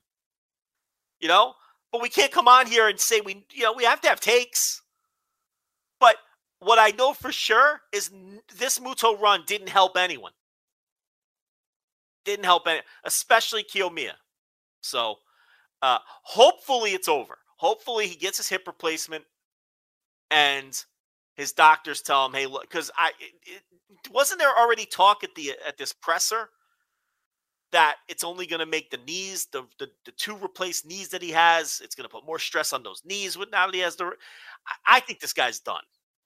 But he's a pro wrestler. The temptation's there. He's obviously an egomaniac, and it might be hard for him to turn down, you know, another big chunk of money to come back, and then you know, and then you're you have the same problem again it- where he's refusing to do business, except now he's even more broken down than he was before. Yeah. And we're really pushing the limits of suspension of disbelief. right. Yeah. I mean, come on. it's like a, you know, he's like, you know, it's it's comical how bad he was in the ring. Yeah, we're, So- we're, we're getting to the point where he's gonna have to get a wheelchair down to the ring, get in, and then, yeah, it'll be like we're we're quickly approaching the Dory Funk thing, where it's like, okay, if you want to book Dory Funk or whatever, or or any of these guys on your you know undercard or whatever, that's fine. It's whatever. But like, yeah, you can't you can't suspend your disbelief that these men should be in a company full of ass kickers. Right, I, right, you're right. The, yeah, it, it, that's too the juxtaposition of Noah for what it was over the last two years, and then this guy. It's like these guys go out there and just absolutely beat the living shit out of each other, and then I have to buy that two weeks later. Kano's like, you know, fighting for his life against Kate. I just can't. I can't do it. I just can't. Yeah. I couldn't do it, and that's that was a big part of me stopping to watch. You know, highly physical, highly athletic style, and and you know, like maybe he could pull off this routine in all Japan or something, maybe with like Suwama and Shuji Ishikawa. I mean, you know, but it's like in this company with these guys, where they're all like fucking murderers, prize fighters. Yeah, these fucking prize fighters out here. These, yeah, you know. So uh, we'll see. Hopefully, he's gone for good. I don't ever look people get honest. Oh, he's a legend. Look, okay, but I liked watching him in 1995. Right. I have New Japan World. I'll, I'll go watch New Japan World, or I'll go watch you know 20 uh, 2001 All Japan. I'm I'm good. I got a lot of Muto that I can watch anytime I need to watch Muto. So. I am more than happy with never watching him step foot in a ring again. I would have been happy with that five years ago. I don't need it. Does nothing for me. You know, if that makes me cold, or you know, you want to tell me I don't respect history, which is a joke, obviously. Uh, I do very much, but I, you know, to me, it hurts the legacies of these guys when they wrestle too long like this. So um, it hurts my memories of these people because now I have to remember this shit. I rather just remember the good stuff. I'm the same way. Yeah, to me, it, it's so strange when people get on you uh, if if you don't like seeing you know old wrestlers or old athletes or old whatever then you you you know you don't respect them and it's like no I quite the contrary like I just wish yeah. when I thought of Keiji Muto I thought of 89, you know, great Muta. I thought of mid 90s New Japan Muto. I thought of 2001 great Muta. But instead, you know, in, in a couple years when we're going to talk about Keiji Muto, we're probably going to talk about this run. The broken down, battered, beaten, yeah. sweaty Muto, just, you know, working his working his way through these matches, beating everybody. And yeah, that so yeah, I, I don't like doesn't mean I don't respect the guy. I just don't really want to watch a 60 year old guy wrestle in in uh, Noah anymore. It, it's sorry. I'm I'm I, I hate history, I guess. I hate old people. I you know, it's like weird. It's it's strange that people I don't. Yeah, yeah, I don't know. It's it's with his with his dumb gray chest hairs. I had enough of this guy. Get him out of here. Stupid gray chest hairs. Um. All right, so that's a Muto. We got an ad to read or something. We do we have like an ad to read. We have, yeah. This is going to be if you thought this basically is, the only basically the only reason we're here this week. right. This is a, this is a great week for us to say, Joe, take a breather, Rich, take a breather. But uh, no, in fact, we have three people that want to, uh, three companies, three great companies that wanted to sponsor us this week. So that is why we're here giving you this great show. Uh, the first of which is our friends at HelloFresh. And with HelloFresh, you get farm fresh, pre portioned ingredients and seasonal recipes delivered right to your doorstep. You skip trips to the grocery store and you count on HelloFresh to make home cooking easy, fun, and affordable. And that is why they are America's number one meal kit. HelloFresh cuts back on the time spent in the kitchen so you can spend it on your other New Year's resolutions with meals ready in around 30 minutes or less. Plus, they have quick and easy meals, including 20 minute recipes, low prep, easy cleanup, and even a faster route to putting food onto your table. And this is another part too. HelloFresh is 72% cheaper than a restaurant meal of the exact same quality, and you save on average over $65 per month when you order HelloFresh instead of grocery shopping. And that is more money to put towards your other 2022 goals. And of course, your multiple TVs that you're going to have in all your rooms. So there you go. Um, so what you're going to do is go to HelloFresh.com slash VOW16 and use the code VOW16. Now, the reason it's VOW16 is you're going to get 16 free meals and three free gifts. So it's HelloFresh.com slash VOW16. You're going to use the promo code VOW16 and you are going to get 16 free meals and three free gifts as well. So that is HelloFresh. They are America's number one meal kit. As we said, save time, save money, and get up to 16 meals for free plus three free gifts. HelloFresh.com slash VOW16 and make sure you use that promo code VOW16. All right. You know, people want me to. Uh, I keep getting requests to review this on the Joe Eats to do this uh, Little Caesars Batman calzone pizza gimmick mm-hmm, thing mm-hmm. that they got out for the. Uh, I, I, I, cannot believe that there's another Batman. I don't even, dude. Out. I don't Isn't even it like these... another kind of deal? I, who knows? I haven't seen a single one of these Marvel or any of these DC movies. Um, I haven't seen any superhero movie. I don't know. How many anything, so- times are we going to press reboot on the Batman? yeah. I so mean, this I- it's the it's Joker. going to draw a billion dollars. oh yeah, yeah. It jokes on us because it's gonna make a billion dollars. So. But I don't understand this thirst that people have to constantly have these fucking uh, superhero movies rebooted. I don't understand it, but it's Right. whatever. And then you try to ask, and they're like, "No, it's a it's a different universe, but it's a rebooted universe." You're like, "I don't care. Care anymore." It's gonna be darker and grittier. All right, whatever. Enjoy. Um, but but anyway, so they're doing this Batman pizza calzone deal at Little Caesars. The problem is, I think it's just the old crazy calzone, which I already reviewed with the- with the Batman branding on it Yeah, it's just folded. So- I think it's just folded in a slightly different way, and yeah, like you said, I think it's to look like the Batman symbol, but I think it's the crazy calzone. So I don't know. People keep asking, but I think I'm going to be reviewing the same fucking pizza that I already did. But uh, you know, maybe I'll do it. Who knows? But I just noticed somebody else asking again. So uh, we'll see. There hasn't been a Joe Eats in a while. I got to find something. yeah. The maybe gimmicks, the, the uh, gimmicks have kind of slowed down. Yeah, I mean this this winter you could have done the triple treat box, but it's just a pizza pizza. You know what I mean? There's not much. You know, nobody's Yeah, come up with a the whole new concept yet. A lot of these concepts are just rebrands and and, and redos.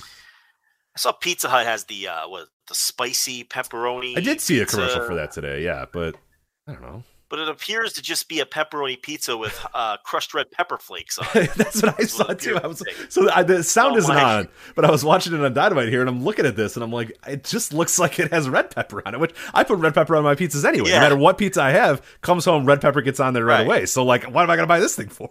I eat red pepper pepperoni pizzas all the time, so I don't know why I need to. Yeah, yeah. I so so um so I don't know, but uh I'll come up with something though because I haven't done one in a while. Yeah, but it's time to maybe be monetize that eating again. pizza. You gotta, you gotta monetize. You gotta monetize everything. Um, all right, what do- what do we got next here? What are we doing? Uh, let's talk about. Um, let's go to. Uh, we did Keiji Muto. Let's talk about Nick Gage's contract here. Yes, an exclusive multi-year contract with Game Changer Wrestling. This is Fightful that had it first. Uh, Brett Lauderdale said. Uh, Brett Lauderdale, obviously, if you do not know, the owner of uh, GCW. Uh, he's put here from day one. Nick has put his body and literally his life on the line for the fans inside the squared circle. He deserves and has earned the right to be rewarded for 20 plus years of hard work and sacrifice. This historical contract will do just that, allowing him to continue his in-ring career at a pace that is beneficial to his health while beginning to focus on opportunities that take him towards the next phase of his career. GCW would not have achieved the level of success it has without Nick F'n Gage, and we are proud to be able to say that GCW will remain Nick's home for the rest of his career. So, what do you make of the, as far as we know, the first contract ever in GCW history? I think Brett even said that he is not, you know, he's not for uh, contracts, but in this case, uh, he made an exception for Nick Gage. So, Nick Gage signs a uh, contract, multi year contract with GCW. What are your thoughts? Yeah, he says he's never giving out another contract again. He also added that. Um, yeah, something's up here. This doesn't smell right. Um, I haven't talked to anybody. I don't know anything, but when you combine the fact that there, you know, may have been some discontent leading up to the pay per view, and um, you know, a lot of the dark Twitter stuff that was going around, and the idea that um, it was not set in stone that he was, uh, you know, for sure that he was going to even appear on the pay per view, and then the rumor that he could potentially be starting up his own thing if something couldn't be worked out with Game Changer, which we talked about a little bit when we reviewed that pay per view. Um, something's up here because, all right, just think logically. Why would you need to sign Nick Gage to a contract? No one else is going to sign him. Like, he's unsignable. He's not going, no disrespect to Nick Gage, but we all know what Nick Gage is. He's not going to be in the performance center anytime soon. Okay. I know AEW used him as a one off and it was creative and it was fun, but eh, they're not bringing in Nick Gage and, and handing him a contract. Ring of Honor doesn't do contracts anymore. You know, so they're, they're just booking people on a per show basis. Um, MLW has contracts, but yeah, we all know the deal with that. And um, maybe they would have pursued Nick Gage. I have no idea. Uh, I don't see Impact as being a place that would employ Nick. Nick Gage is basically unemployable with major league television professional wrestling companies. New Japan wasn't going to sign a guy like that. So if you're essentially competing with yourself, then what's the point of locking him in to begin with? Well, the only thing I could possibly come up with is that it is, it is to prevent Nick Gage from going rogue and starting up his own thing. So maybe Game Changer looked at it as okay, um, instead of even, let's just eliminate that possibility. Let's draw up a contract that says you wrestle for us now. And I don't know the details of the contract. Neither does anybody. I haven't seen anybody report the details. Maybe it says you wrestle for us. We're going to pay you X amount of dollars per whatever show, month, week, I don't know, year. But now we also control anywhere else that you work. So you want to work an indie date, you got to go through us. You want to do something on TV for AEW, you got to go through us. And that way it prevents Nick Gage from potentially starting something else up on his own, which honestly is the biggest threat to what Game Changer has going on right now. It's not MLW, it's not any of the television promotions. The biggest threat to the slice of market share that Game Changer has carved out would be if they lost their biggest star and their biggest star competed head to head with them in some other venture backed by someone else. That's my speculation on all this. A contract doesn't make sense otherwise. So, what do you think? I think there's two possible scenarios here. I think one, I, I do think what you're saying there is a decent idea that that maybe there was this worry that okay, if, if a dust up ever happens again, or we, we don't see eye to eye again, or whatever, that Gage might go. And and the one thing, and we talked about this uh, a, a couple weeks ago as well, the one thing that's going to stop, if anything, is going to stop GCW's momentum because we, we said either they you know they continue to grow or they stay at the level they are, whatever whatever it's going to be, whatever could stop that momentum would be Nick Gage breaking off or not being a part of it anymore, and his fans and the people that really truly uh, uh, adore Nick Gage going with him wherever he goes. Of saying, okay, yeah, I love GCW, but I like Nick Gage even more. So if Nick Gage is wrestling in CZW, well, I'm going to start following CZW and start watching CZW now. Or if Nick Gage starts Nick Gage, you know, invitational wrestling or whatever, then I'm going to start watching that show. You, you know, like I'm going to start watching that thing or whatever because Nick Gage is, is why I'm here. He he is again, they call him the god of the shit, all this sort of stuff. Like he is is is presented as like the singular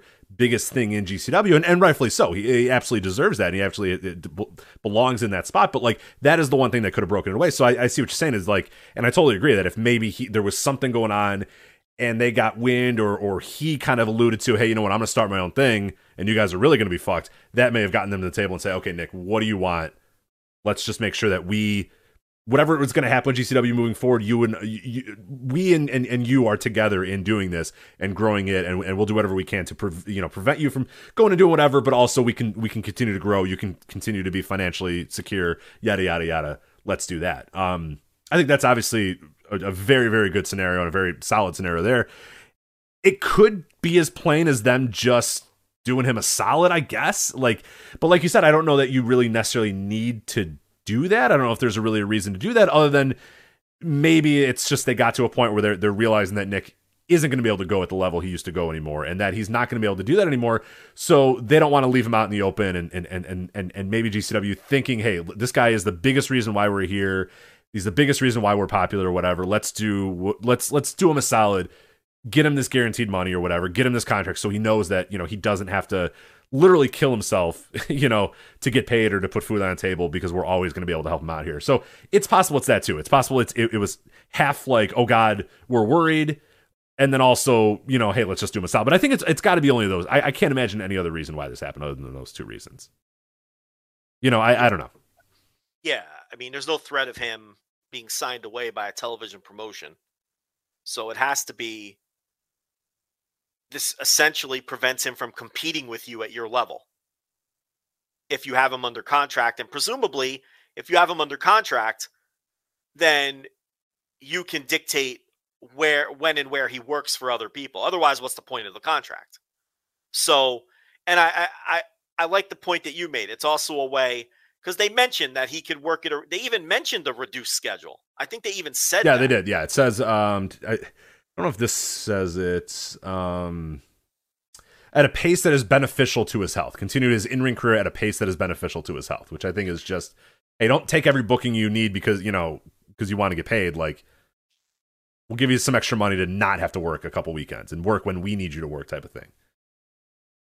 And you know, maybe give him a little more money than you were giving him before, but the trade-off is it guarantees he doesn't go against you. So that's my read on it. I, you know, I, that's that's the only thing that makes sense to me. Um, so I don't know. You know, maybe people will reach out to us after they hear this, if we're way off or if we're dead on. Um, I didn't really try to to to talk to anyone about this this week, but I'm going to look into it a little more. But it's just weird because otherwise, what's the point? So, you know, uh, you know, unless the idea is all right, well, Game Changer is going to start locking people up, but they flat out said they're never giving out another contract again. This is just an isolated thing, a special circumstance, and they don't believe in contracts and all that. So, I mean, that throws that out the window. So, I don't know, just uh very weird, very bizarre. Doesn't make sense on the surface. So, there has to be an underlying reason and I think that's what that's what it probably is. Uh, so that's the Nick Gage story. Um, bounce around to another. Um, actually, you know what? Here, since we're talking uh, independence, you want to talk about WrestleMania weekend?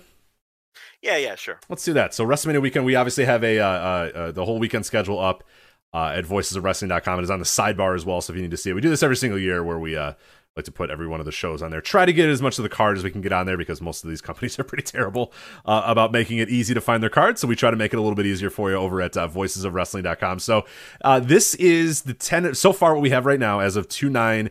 This is your WrestleMania weekend schedule. There's some fun shows, there's some interesting shows. Uh, there's some bad shows, Joe, for sure, but uh, this is the tentative. We'll, we'll obviously do bigger. So you gonna are you gonna do this by venue because we're broken up into uh, you know, there's the game changer. Venue, yeah, you know what? I can IWTV. do that. Let me get a. I got a spreadsheet up here, so I can do that if you want to do venue because that'll uh that'll That's be a good way to do it. Yeah, then yeah. doing the, the the days is going to be tough because there's. Uh, so who do we know? We know that Game Changer has a venue. We know IWTV is. Does IWTV have a venue? Uh, I don't know if they officially do right now. I know that we have one thing we have obviously WrestleMania is going to be at AT and T Stadium, the the Jerry WWE, World. of course. Yeah. Uh, GCW is going to be at the Fair Park. I don't know anything about the Fair Park in Dallas, but they're going to be at the Fair Park. Right. Um, WrestleCon is at the Fairmont Hotel in, in Dallas. Yeah, they've got some interesting sounding things already. Yeah, oh for about. sure. Yeah, Gilley's. Uh, I don't know what Gilley's is, but Gilley's is going to have MLW and Control Your Narrative, Joe. I know you're uh, if you if you were All on right, the so fence about going to Texas, I know for sure. Well, not going to going to Dallas, I should say, but I know if you're. Um, so we have an MLW building. We'll yes, Gilley's. MLW building. Uh, the Regalia Theater. Mm-hmm. Now that's kind of it's in Fort Worth, and that's like insane hardcore wrestling and Zelo Pro and stuff. So that's kind of one of the kind of off brand ones. Uh, there's Southern Junction in Irving, Texas, and that has world class pro wrestling, uh, doing a few shows. Uh, and then one that uh, I think we'll we'll probably be able, if we needed to get some information about, we can probably ask some people that we know. St. Jude Hall in Arlington uh, is holding Texas Mania three, uh, which yeah. will have River City Wrestling. We we obviously have done some stuff with River City Wrestling many many years ago. Uh, Inspire Pro, we've done stuff with Inspire Pro as well. Uh, New Texas Pro. So kind of the the the Texas Indies are kind of going to St. Jude Hall in, in Arlington. So they'll have that. Yeah, as well. And that's that's an interesting venue to me because we're in Texas and the Texas Indies have decided not to just you know work with Game Changer or WrestleCon or MLW or one of these other entities. They're they're running their own building, and the weekend is just going to be all Texas shows. You know, you name three of the promotions. Uh, you know, New Texas is obviously a promotion that you know Brian Keith is their champion. I've been to one of their shows. I've reviewed a bunch of their matches, and they're a new promotion on the scene. They're doing a great job. I love their it's, stuff. Yeah, I like everything I've seen from them. I, I, enjoy. I just wish I had more time to watch them. Yeah, and, and Inspire obviously with Biss, and Biss does commentary for New Texas, so there's the connection there. River City from San Antonio getting in the mix, and I'm sure there'll be some others. Yeah, so, so the ones right now, uh, we'll, we'll start with them because I think they're an interesting things yeah, here. So yeah. they're they're doing it's called Texas Mania Three. Uh, it's again all the Texas Indies all kind of coming together. Uh, River City Wrestling, uh, that's on Saturday. Saturday and Sunday is when they're doing all their stuff, by the way. They're doing starting Saturday all day, starting at noon, all the way till 9 p.m. Or sorry, all the way until midnight, they're doing stuff. So you have uh, River City Wrestling, Gulf Coast Wrestling Alliance, Hybrid, Inspire Pro, New Texas Pro is all on Saturday uh, for that Texas Mania. And then on Sunday, Texas All Star Wrestling, Global Wrestling Federation. Yes, somehow this is they have the rights to the original global. I don't know how or w- in what way they were able to accomplish it, if they were able to do that. Uh, and then I believe on Monday there's even a show too. VIP Wrestling is going to be doing that, but I believe that's maybe. VIP. Sun, I think that's late, late, late Sunday night into what they're basically doing is they're waiting. I think their official word was when WrestleMania is over, that's when our show is going to start, type of thing. Give people Yeah. enough time to get here, but it's not that far from from the Jerry World or whatever. So, Yeah. if, you know, WrestleMania is done. You decide, heck, you know what? I'll go and check out some more wrestling. They're to start their show an hour or so after WrestleMania is done or whatever. VIP is the is a Dallas Fort Worth promotion, a next uh, North Texas promotion, and I, I, if I'm not mistaken, they have run post WrestleMania before.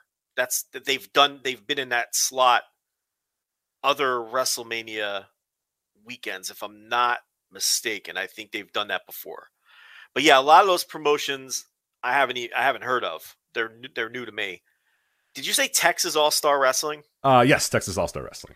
if that's the Texas All Star Wrestling that I'm thinking of, that's one of the oldest indies in Texas, and they run um, uh, Houston, and they run that VFW hall that um, that NWA Houston used to run before they folded, and they are not a good promotion. But I don't know if that's the Texas All Star, the same Texas All Star Wrestling.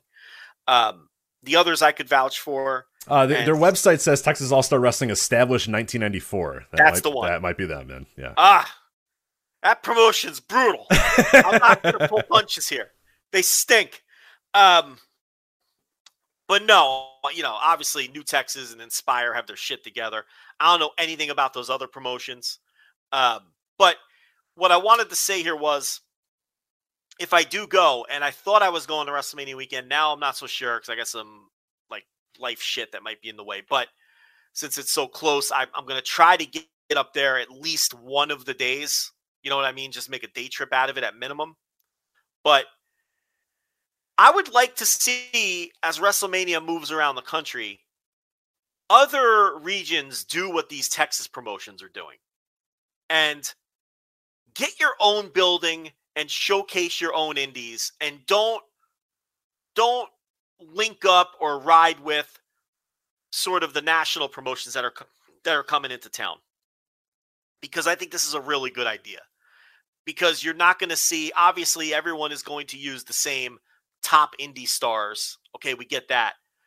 But on these Texas shows, you're you're not likely to get the same dozen people that you're going to get on all of the other shows in town because they're going to be using a lot of their regular talent because it's local and they're there and they can they can drive in.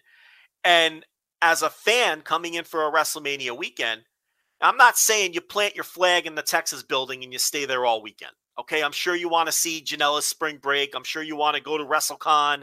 I'm sure you maybe you want to see MLW or something. I get it but if you go to one or two of these Texas shows you're going to get exposed to talent that you've never seen before Texas talent and I think that's a good thing for the scene, for the Texas scene.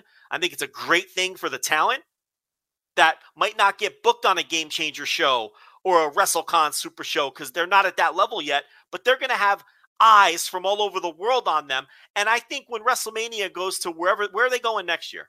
I believe it's LA next year. I think SoFi Stadium. Then fuck, man. Then there should be a fucking California indie building. Like there's a Texas indie building. You know yeah, what I mean? West Coast Pro Wrestling. Yeah, and, and- and any number of companies. Yeah, they should all get together and say, all right, if even if we hate each other, whatever. This weekend, book this building, split it eight ways or whatever, and we'll just run it all weekend. And, and then we'll go back to hating each other if right, we have to. right, You know, right. it- uh, I'm sure one of us will rip off the other, and we could all go back to hating each other. But it, it, it you know, and it, it's really good for the talent because it's so hard for.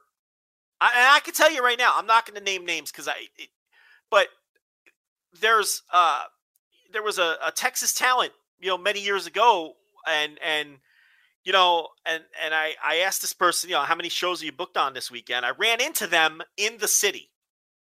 And I said, How many shows you on? He's like, man, I couldn't get on anything except for kaiju, and I'm underneath a costume. Man. And I'm like, that's fucking garbage. And now this person's on national TV, killing it. You know, but if there had been a local collection of shows like this, you know, now, you know, uh, you know, some of these local Texas wrestlers that might, you know, you look, Brian Keith's gonna be fine. He's gonna work a thousand matches. I'm not talking about like people like that, but maybe your Rachel Roses or or you know some of your other uh, local Texas talents that haven't broken through on the national indie level will get some exposure on these shows and Rich, every WrestleMania weekend, there's someone that no one has ever heard of that has a big weekend and and it sets them off. Yeah. So I think this is a great idea that these Texas Indies are doing their own thing. And I think the other regions should all copy this wherever WrestleMania goes. I agree. Yeah, it's really cool. I, I, I, think it's my favorite part of this WrestleMania weekend is that yeah, you have your, your, your collective stuff, you have your WrestleCon stuff, and those used to be pretty much it. It was those two things, and then there was scattered shows here and there, and it, it, like I love this idea that yeah, Saturday all day from noon until midnight you got Texas wrestling going on St. Jude Hall in Arlington. It's not that far, you know. It's it's right in the, the, the same area. If you're going to WrestleMania, it's not impossible to go to all those shows and go to WrestleMania uh, as well. So that that's cool. Yeah, I, I am way into that.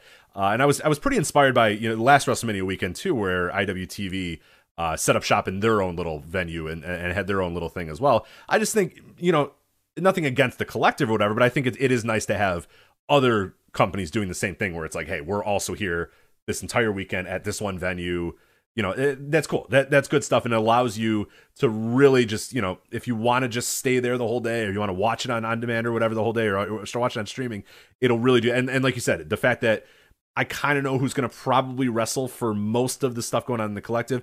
It is really cool to know that with I'm going to see a bunch of different promotions I've never seen before and a bunch of different wrestlers I've never seen before too, which is what to me the point of WrestleMania weekend is. And I think we've unfortunately kind of lost that over the, the, recent years, and it has become uh, something a little bit different, and and for better or for worse. But I, I like the idea of discovering people on this weekend, and that, that uh, this Texas Mania uh, is going to be really cool to do that. So excited about that happening. Uh, as far as the Fair Park, the collective stuff, since we're talking about that, uh, Glory Pro Wrestling uh, will be there. So they're, I'd say, one of the bigger independents that's that's part of the collective this year outside of the GCW, you know, stratosphere. Uh, Unsanctioned Pro and Mission Pro Wrestling are all going to be there uh, as well at, at, at, various times throughout the weekend. So those are kind of your your non GCW indies uh, that are going to so be. I'm there, sure so. we we are getting a two night Janela. We know that. Yeah, I'm sure there'll be a blood sport. There's that. There is a blood sport. Yeah, blood sport is there. Uh, Janela Spring Break part uh, six, part one and two, that is going on Thursday and Saturday. Uh, For the Culture is coming back uh, as well. Uh, originally, they gave for the culture that Thursday at like midnight time slot, and thankfully that got moved because Jesus Christ, that show definitely deserves a better time slot than Thursday at midnight or whatever. So now it is on Friday uh, at 3 p.m. Uh, Gringo Loco, the world, uh, the word on Lucha, the world on Lucha uh, at 8 p.m. Uh, so they're doing that, and then uh, yeah, so that's that's the lineup right now uh, for the collective. So unless I mean, unless they start announcing a bunch of other indies, I mean, it's a pretty light collective weekend. I imagine a few well, more are going to do. All their branded, they're going to have all their branded shows, like you said, the Lucha show. Um, they're doing for the culture again. You said that. Yeah. Right? Oh, Effy's. I forgot to mention Effy's brunch will be there too. So more yeah. things will be added to to to this. So you get the three branded shows, you get your Blood Sport, you get your two nights of Janela, you get your just straight up game changer shows. I'm assuming at some point without any of the branding or any of the. So yeah, they're pretty packed, and then you toss in um, uh, Glory Pro and the other promotions that you said. I I don't know. I think they're pretty. I mean, that's that sounds like enough to cover the three days, right? Uh so so Thursday it's Bloodsport at uh, uh, sorry, it's Glory Pro at eleven, Bloodsport at three, Janela Spring Break at eight. So that's Thursday. Friday is Friday's pretty open right now. Uh, three p.m. for For the Culture. Uh, Gringo Locos thing at 8 p.m. So they're they're pretty open on that day. They, they I mean they've before run like you know 11 a.m. to to, yeah. to past midnight or whatever. Yeah. Uh, Janela obviously is going to be late in the night on, on that night. Uh, Mission Pro right now is at 3 p.m. on Saturday. And there's some other ones like Effy, we don't have a date or a time for that one. Unsanctioned Pro, we don't have a date or a time for that one either. We have a, a date for Unsanctioned Pro, we don't have a time uh, for them as well. So I, would imagine they're going to add a few things here and there. They, it's a lighter schedule. They could probably add a you know three or four more shows to kind of do the whole thing, but um, but we'll see what ends up happening there. Uh, this is an interesting thing, WrestleCon, which you and I always, when we do the the Path of Greatness, we always tend to favor WrestleCon in, in the sense, and goddamn, this year, if I was going to Dallas, Texas, if you were going to Dallas, Texas, uh, the Fairmont Hotel might be the spot where I just stay uh, the entire day because you start out Thursday at 5 p.m. with AAA coming to town. AAA. Um, a straight up AAA show. AAA. Yeah. Yeah. I mean, I've never been to a AAA show. So, you know, when I do Path to Greatness, you want to see things you've never seen before and that you might not ever be able to see again, whether that's wrestlers, promotions. I made sure in, I guess it was New Orleans a couple of years ago to go to the Crash because when else am I going to see a show, a Crash show? You know what I mean? So it's like that, that would fit under this definition. I mean, you know, so if you do go to Dallas, I don't see how you don't go to the AAA show unless it's going up against something incredible. Um, mm, I guess Bloodsport would be the only thing it's really kind of going up against that. I would Ah, say. been there, done that. I yeah, I've, I've uh, yeah, I would say if I had a choice, I'm going AAA over Bloodsport, but uh, that's not what you call. We're not in the path of greatness yet. Uh, 8 p.m. on Thursday of the Mark Hitchcock Memorial Super Show. Those shows are always pretty damn good, at least on paper. Uh, sometimes in, in, in practice as well. Sometimes some great great matches. Not always like the best shows ever, but like have have had some pretty fun stuff throughout. Sometimes they're a little too long and and and they can drag a bit, but you're you're always going to get a good looking lineup. Uh, then on Friday, you start at 1 p.m. WrestleCon live show. So just kind of the WrestleCon show. They haven't officially announced what this one's going to be branded as or whatever, but it's WrestleCon. Uh, 5 p.m. New Japan Pro Wrestling. hmm 8 p.m. Impact Wrestling. Yeah, Pretty damn good. And then Saturday, you got another WrestleCon show as well at 11. yeah. So you know these are the big guns. This I think is I'm uh, staying at the Fairmont Hotel if I can have a chance. That sounds pretty damn good there. Uh, and then, like I said, Gilley's is going to have MLW and control your narrative. Uh, the how many how many days are, is I right now I only have two, I only have them on Thursday, so I don't know if they're going to add more stuff uh, there. But it looks like Thursday, control your narrative and MLW will be there. I'm sure they'll they'll run another day. So unfortunately, you, you might three. you might miss AAA for control your narrative or whatever. Uh, no. No, okay, all right, fine. Then And just be a part of the narrative. Way to go, Joe. Just be a part of the narrative, then I guess. Uh, they're controlling my mind. controlling it, control it, Joe. and I'm sure MLW will be a taping. So yeah, it's yeah, like- it's it's a fusion TV taping. yeah. So, I mean, honestly, as as a as a consumer, that hurts because I know if I really want to see that, I can. I don't have to be there. Right, right, right, You right. I mean? Anyway, Uh, and then uh, I should mention here Friday, uh, Supercard of Honor, Ring of Honor coming back from the Curtis Culwell Center in Garland, Texas, where yeah, AEW you know, Ring of Honor's yeah. not dead. No, they're like pretty uh, not dead, so good for them. I mean, we kind of said that. Like, if they said they were coming back in April, why would did no one believe them? Like, it's just they're going to come back and they're just going to book guys per show. I, mean, guess there was so many. I, I thought they were coming back, and then everybody was posting like, you know, photos of them backstage, and everyone's hugging and crying, and oh, leave the memories alone, and what a great time this was, and oh, I'll, never forget this moment. And I'm like, this doesn't sound like a company that's coming back, but then they're just gonna come Yeah. back, I guess. So strange. Um, and then there's a bunch of assorted stuff here. You got Texas style wrestling. They're running in Addison, Texas. Where the hell is Addison, Texas? Is that near? So these are standalone shows now that you're talking about? Yes, about. yeah, these are just random standalone shows here. You got Texas style wrestling in Addison, Texas. You got on Saturday of something called Metroplex that is going to be at Bedford, Texas.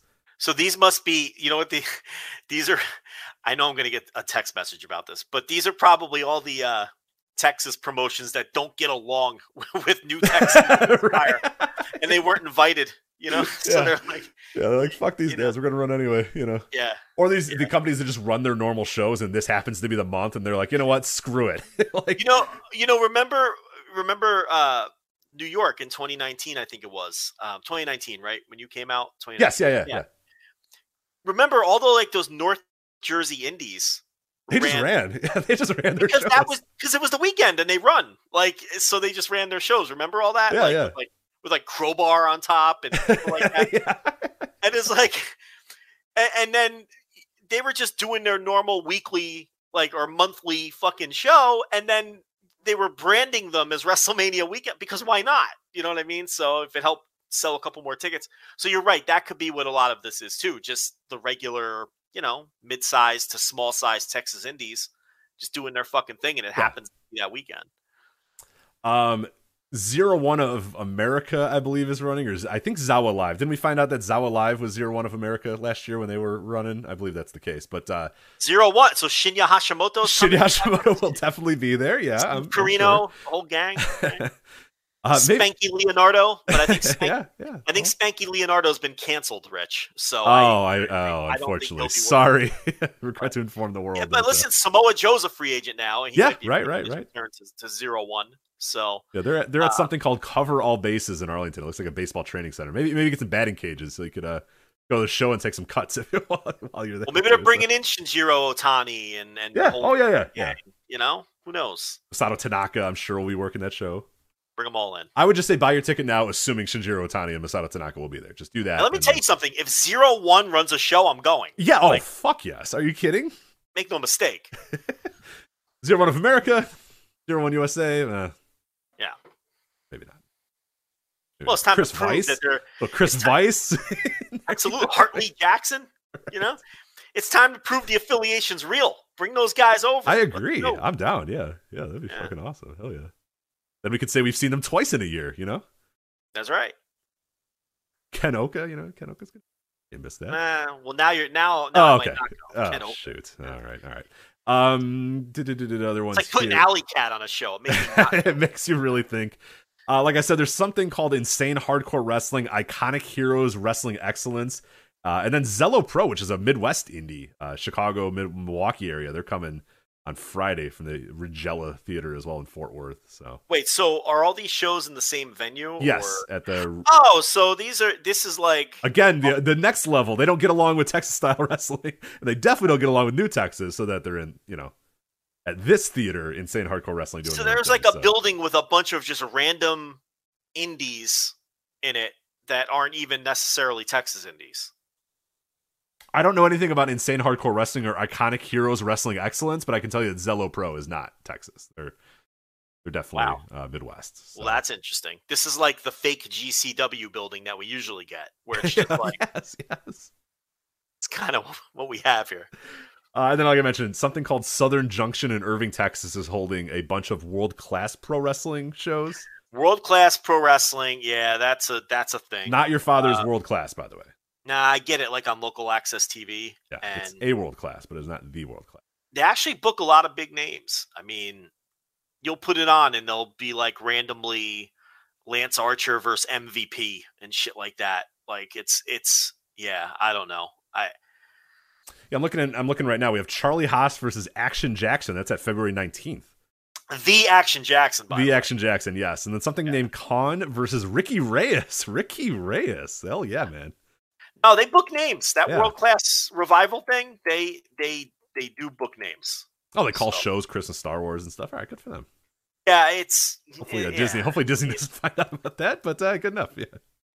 Yeah. But they're running Friday, Saturday, and Sunday. So you know how we said like some of these other companies are like, ah, well, we're running our weekend. World class, they're into it, man. They're like, let's go. We're running WrestleMania weekend, baby. So Friday, Saturday, Sunday, world class. That's right.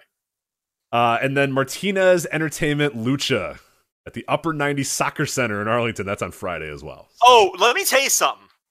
What what is that going up against anything? Uh, let's see that. So TBD on the uh, the um time for that, but let's see when. Uh, other stuff going on Friday. Yeah, I don't know when they're running, but the other big shows on Friday is Gringo Locos, The World on Lucha, and Impact Wrestling are the other big Friday night shows. Where where is that running? Uh, the Upper 90 Soccer Center in Arlington, Texas. In Arlington. I know you're a big Martinez entertainment guy, so That might be where they ran last time. And I went to that show and it let me see if I can figure out that. I, I, I could try to, I could maybe figure that out, but uh, let me let's see. Did they have anything announced for that? Um, let's see.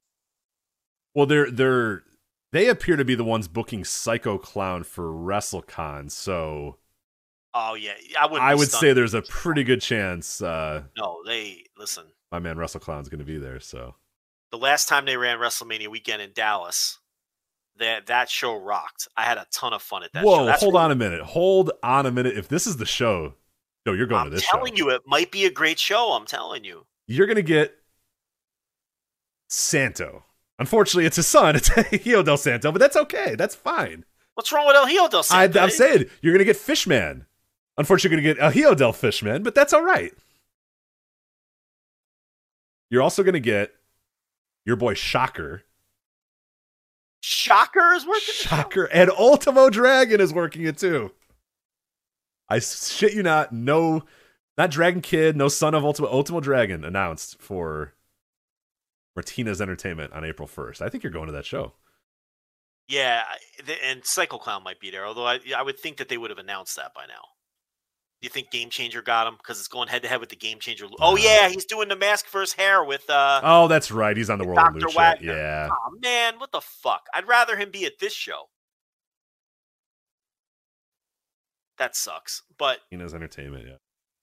Yeah that, that, was like your uh, favorite show WrestleMania weekend that one time you went. So. No, that show rocked, man, and it was authentic lucha. Like you know, ring announcer in Spanish. Fucking, I was the only person there. Like me, Rob Viper, and uh, oh, Mark Hitchcock, and and you know, that was like we were like the only fucking gringos at the show. It was like the, it was authentic all the way. It was a tremendous experience, and I would definitely go again. It was a really good show. There was a ton of great talent on it.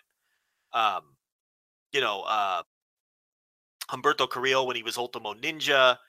Uh, um, uh, that's the show where La Parka almost died right in front of us. Oh, right, yeah, yeah. Uh, Pentagon was on that show. Um, just yeah, the, the show was loaded. Um, yeah, so um, the other dude in NXT, uh, the guy I've been putting over for years, um, in part of Santos Escobar's crew. Uh, Not uh, DJZ. You're thinking of no, no, the other guy. Uh, the fuck is his oh, Santos Escobar or whatever? Yeah, but no, the other guy. The other oh, guy. Shit, I, I can't remember uh, his NXT name. I can't think of it. Um, uh, he well, he's Legado del Fantasma, right? Yeah, Legado del Yeah, the third guy. What's the third guy's name in his NXT name? Um, Oh, Mendoza, Raul Mendoza. Raul Mendoza, yeah. yeah. yeah, yeah. But I because I don't remember what he was. How many times did I guess Santos Escobar in the same? I said it like three times. I don't know. I kept saying Santos. Is, are you sure it's Santos Escobar? Yeah. Because Raul Mendoza, I I couldn't remember. I don't remember what he was working as in in on that show in 2016 or whatever it was. Because he didn't work as Jinzo either. He worked as or maybe he did work as Jin. The point is, that it was a it was a really great show with a lot of great talent, and that Martinez Promotions always loads up their shows with great talent. Uh, so it looks like they were in Benbrook, Texas. So they were not in the same that play. I don't know where Benbrook, yeah, Texas is, but this is not. Do you have that card or no? Oh shit! I just closed. One second. That's all right. It's not that. Um, do you really want me listing the name of a Lucha Libre card? I don't think you do. I went to that show with Ghost of Quinones too. That was oh nice, yeah, that's a hell of a crew. Yeah, yeah, you had a great crew there. Uh, that let me see, Martinez. Let Pulls up. Uh, Did you guys drive a few uh, luchadors to the show or no? No, we thought we were gonna have to, but it ended up we didn't. They they all had rides. Oh, here I got it. Here you go. Um, listen to this fucking. No, that ain't it. Shit, I thought that was the show. Let's see. No, these are from uh yeah, because Violento Jack was on that show. Yeah. Oh yeah. he was one. I think he was in the uh, match with uh, Parka, right? Mm, I thought he was. Think, no, I can't remember. Yeah, yeah. Here uh, it's Ultimo Ninja. Uh, it was Parka Ultimo Ninja against Pen- Pentagon Junior and Violento Jack. Yeah, yeah. That, that that's sounds, the match. Yeah. That sounds right. Yeah. Um. Yeah. So that that I it, anyway, if you're coming to Texas, I wouldn't sleep on that shit. I you know make make sure you, you get get the lineup, but that has a chance to be one of the better shows of the weekend. They always do a good job. A Friday in Arlington, man. I mean, maybe maybe maybe post up in Arlington. You got Martinez, you got Texas Mania. You got to get some good stuff there in Arlington. Yeah, it's, it's it looks like a pretty fun weekend. So far, so good. Uh, on many weekend, obviously, we'll keep you updated at voicesofwrestling.com of all the, the cards and all the new announcements and all that sort of stuff. But uh, I'm I'm I'm, I'm pretty pro. WrestleMania weekend looks fun this year, so we'll, we'll definitely see. There's some fun stuff going on here. I think Texas is a pretty good region to have it happen as well. Um, I know for for your purposes, you can drive everywhere, which makes you very very happy. Yes. Yeah. Who does no, not like no. public transportation? You just want to drive from venue to venue, and, and I think you can do that pretty easily. Well, if people think they're going to be hopping on fucking trains to go, yeah, Texas infrastructure not quite there. Rent a car if you you know either unless you're staying at the WrestleCon hotel and just going to all of their shows, or you're staying wherever Game Changer is and going, you're going to need a car.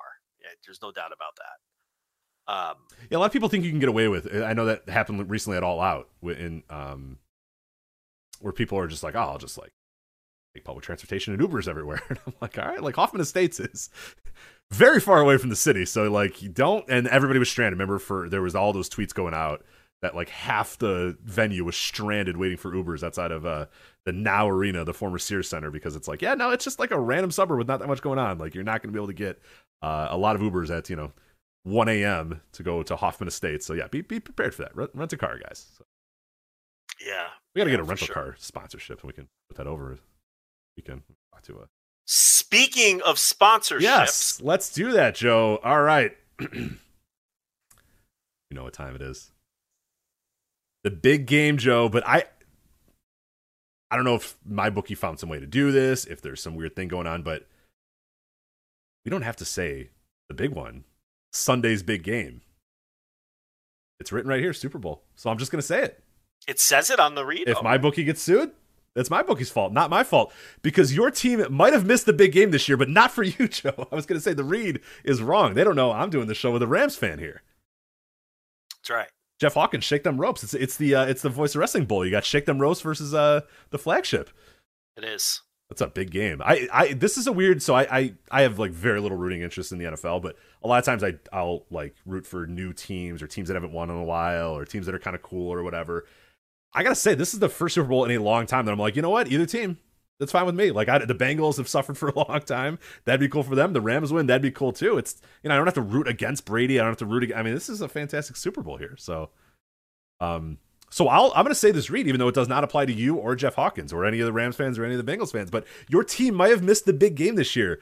But my bookie's double deposit bonus makes sure that you won't. With tons of exciting prop bets to choose from, there are hundreds of options to make this your most exciting Super Bowl party yet. And yeah, prop bets are if you have never seen Super Bowl prop bets, they are another level altogether. There there are normal prop bets during a game. What is this guy going to do? What is that guy going to do? You know, what, what you know, how many yards, how many points, how many this, how many, you know, that sort of stuff. And then there's Super Bowl, which is I mean, you can bet I mean, quite literally anything, right? like, I mean, pretty much. I'm going to tell you. You want me to give you one prop that I like for? Yeah, yeah. What do you got? What do you got? Only. Um, I will pull up the exact odds, but it's will Snoop Dogg smoke a blunt on stage at halftime? This is a real prop. Okay. I got I got some good ones too. You, okay, keep going if you have a few more. I'm gonna put. No, go ahead and read yours. I'm gonna pull Okay. up the odds. These are all on my bookie, by the way. We'll, we'll tell you how to get this double deposit bonus in a second. Okay, this one, and I'm very curious where this one they think is coming, but I, I like it. Will there be a full moon parentheses bare ass? okay, Mm, yeah. no parentheses bare ass shown minus thirteen hundred. Yes parentheses bare ass shown plus five fifty. Yeah. I- Now you can influence this one. You can go to the Super Bowl, bet the yes, and get out there, run on the field, and and and do your full moon parentheses bare ass. You just have to hope that the cameras catch it and you don't get tackled immediately. But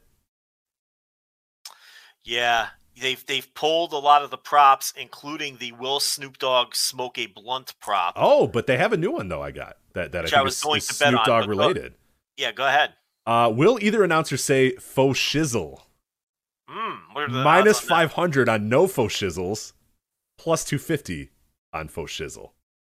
I noticed that they took off all of the props pertaining to the because they also had they also had uh who will be the first performer to speak or sing a word. You know, Dr. Dre, Eminem, Mary J. Blige, Snoop Dogg, or who's the other guy? Uh, I can't remember who the other I person is. forget. Yeah. Kendrick Lamar, maybe. Does that make sense? I don't know no? if yeah, it would make sense. I don't. I, I forgot I if he was actually on there. Okay. Uh, there was the Snoop Dogg, will he smoke a blunt prop? There was the will Snoop Dogg be wearing Rams paraphernalia? That was a prop. Okay.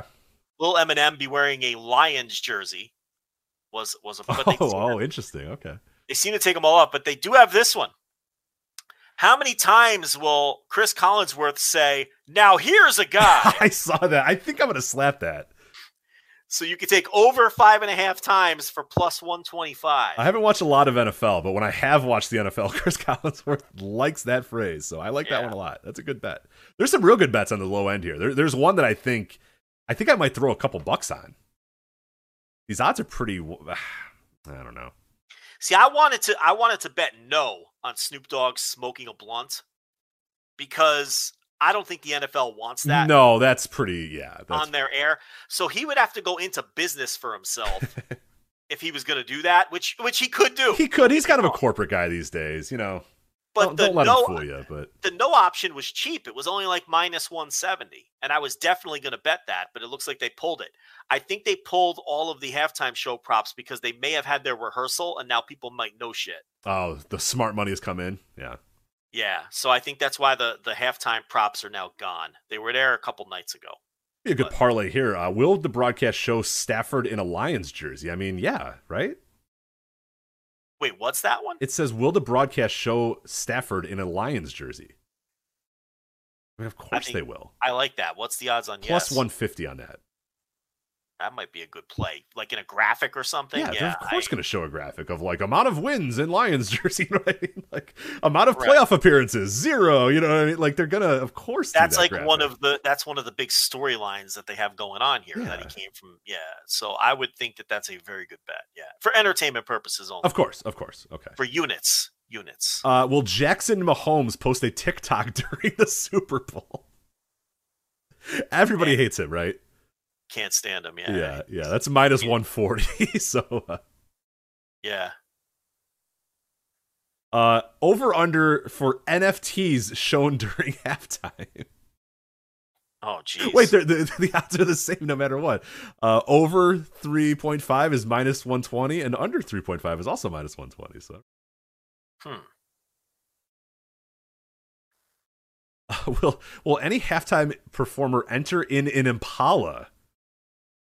Very specific. oh yeah eh, well you mean you'd have to play no right i mean you'd have to what's what's no it's got to be long odds yeah, the Impala is no is plus 130. yeah an interesting one i saw was what song will they open with Okay. and you have to think like like like what would you think they'd open with california love or Um, uh, probably nothing but a G thing or or something like that. they were all yeah. on there there was like Yeah. there was oh like man, I gotta 16 find that one. I'm into that. yeah it seems like they pulled that one down too but you got to be careful with that one because you, you you're going to be tempted to pick one of the big ones, but they might save that for the for right, end right, right, right, right. They might go uh, next. Next episode is a good choice too because you got a bunch of the guys on it. Yeah, I don't know. It could, Mhm.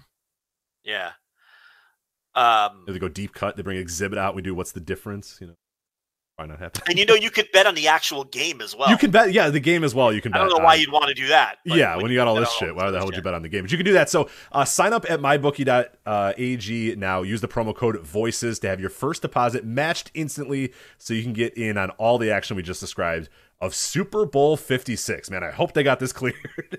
For the record, this is what we're reading. This is what my bookie gave us. NFL, don't sue us. Sue MyBookie. Uh, the only way watching the biggest game of the year could get any better is to get paid doing it, and my bookie gives you everything you need to do it. From betting the opening coin toss to the length of the national anthem, Super Bowl prop bets are a great way for the entire party to get some skin in the big game. And now with my bookie, they're giving you the chance to call your own shot by submitting. Whoa, here we go. Submitting your own Super Bowl prop bet to be featured on the site for the big game.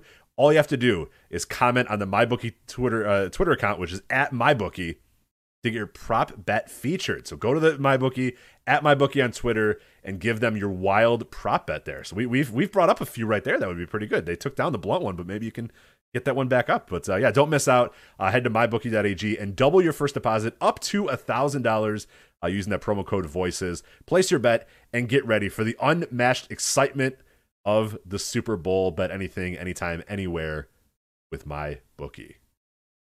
you know they have these adjustable props too like uh for example passing yards at least okay so the line for joe burrow is 278 at minus 114 but if you don't like that number you can drop it to 268 and then you know you're going to pay more of a premium. It's minus three thirty three, or you can jack it up if you think Burrow's Hmm. going to have a big game. Okay. You can move it to like three forty eight, and you get plus one sixty six on that.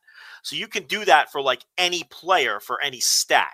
You know, same thing like rushing yards. You can grab you know Cam Akers or Joe Mixon, and you know they have the line where it's set, but then you can move the line. It's going to move your odds, but you can set the line wherever you want. Okay, that's cool. So there's a million ways to bet the Super Bowl and get creative with it. You know, I saw this wasn't on my bookie, and this is no longer part of the ad read. No, So that, that, that is done. MyBookie.ag, promo code voices, double your first deposit, Super Bowl. Okay, done. Okay, so let me tell this story. I saw on Twitter the other day. I don't know what site it was on, but somebody found a Super Bowl prop bet, and it said, um, I want to make sure I get this right.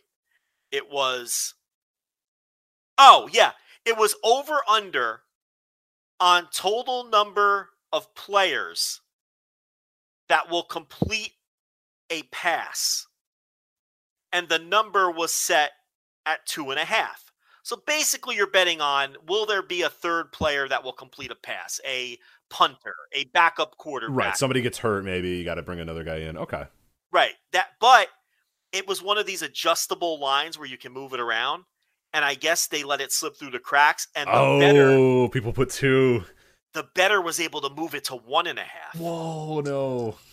And he he got the bet because that's a lock. I mean, because you're gonna get, you know, both quarterbacks. I would assume that both quarterbacks will throw So- a pass at some point. Yes. so they fucked up and he adjusted it down to one and a half and he put big money on it. And the tweet that I saw, and I'm gonna try to find it, said that they took it, but then they took the they they they, they accepted his bet. They're honoring his bet, which I'm surprised that they're honoring it.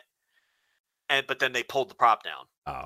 Yeah, they don't. They don't have to honor that. They could really. I mean, it, it's gambling. You know what I mean? Like everybody, you, you, you could just take it away and say, "Fuck." Are you no, kidding me? I that. know of pe- I know of people in New Jersey who they did they do so they've done so well they're not allowed to bet. These Right. sports books do whatever they want. Right. They, yeah, exactly. They run the show here. Yeah, it's it's it's Yeah. not fair. no, it's not fair. No, it's not because they run the fucking show and if you don't like it, well, they have some guys you can meet that'll uh possibly convince you that what they in New Jersey, you have to have like the card and you have a number, and Yeah. and like these guys are getting capped at like fifty dollar bets now, and these are big time gamblers, and so they have to use other people to put bets for them. And yeah, these books will fuck you over. So I'm very surprised that they're letting that guy that they're honoring that guy's action on that bet because you know whatever he bet. I hope he bet everything he had in his bank account on that. Basically, right. Yeah. Oh yeah. Yeah. it's it's free money. So um, I'll try to find that tweet. But yeah, my bookie has all kinds of adjustable fucking lines and shit like that. But uh, it's I'm I'm not going to bet on any of it because it I, I'm too invested. So I, I can't have. I can't have the stress of, of worrying about winning the game on top of the stress. Now, if that blunt play comes back up, I'm playing that because I do not think Snoop Dogg is going to light a blunt during halftime.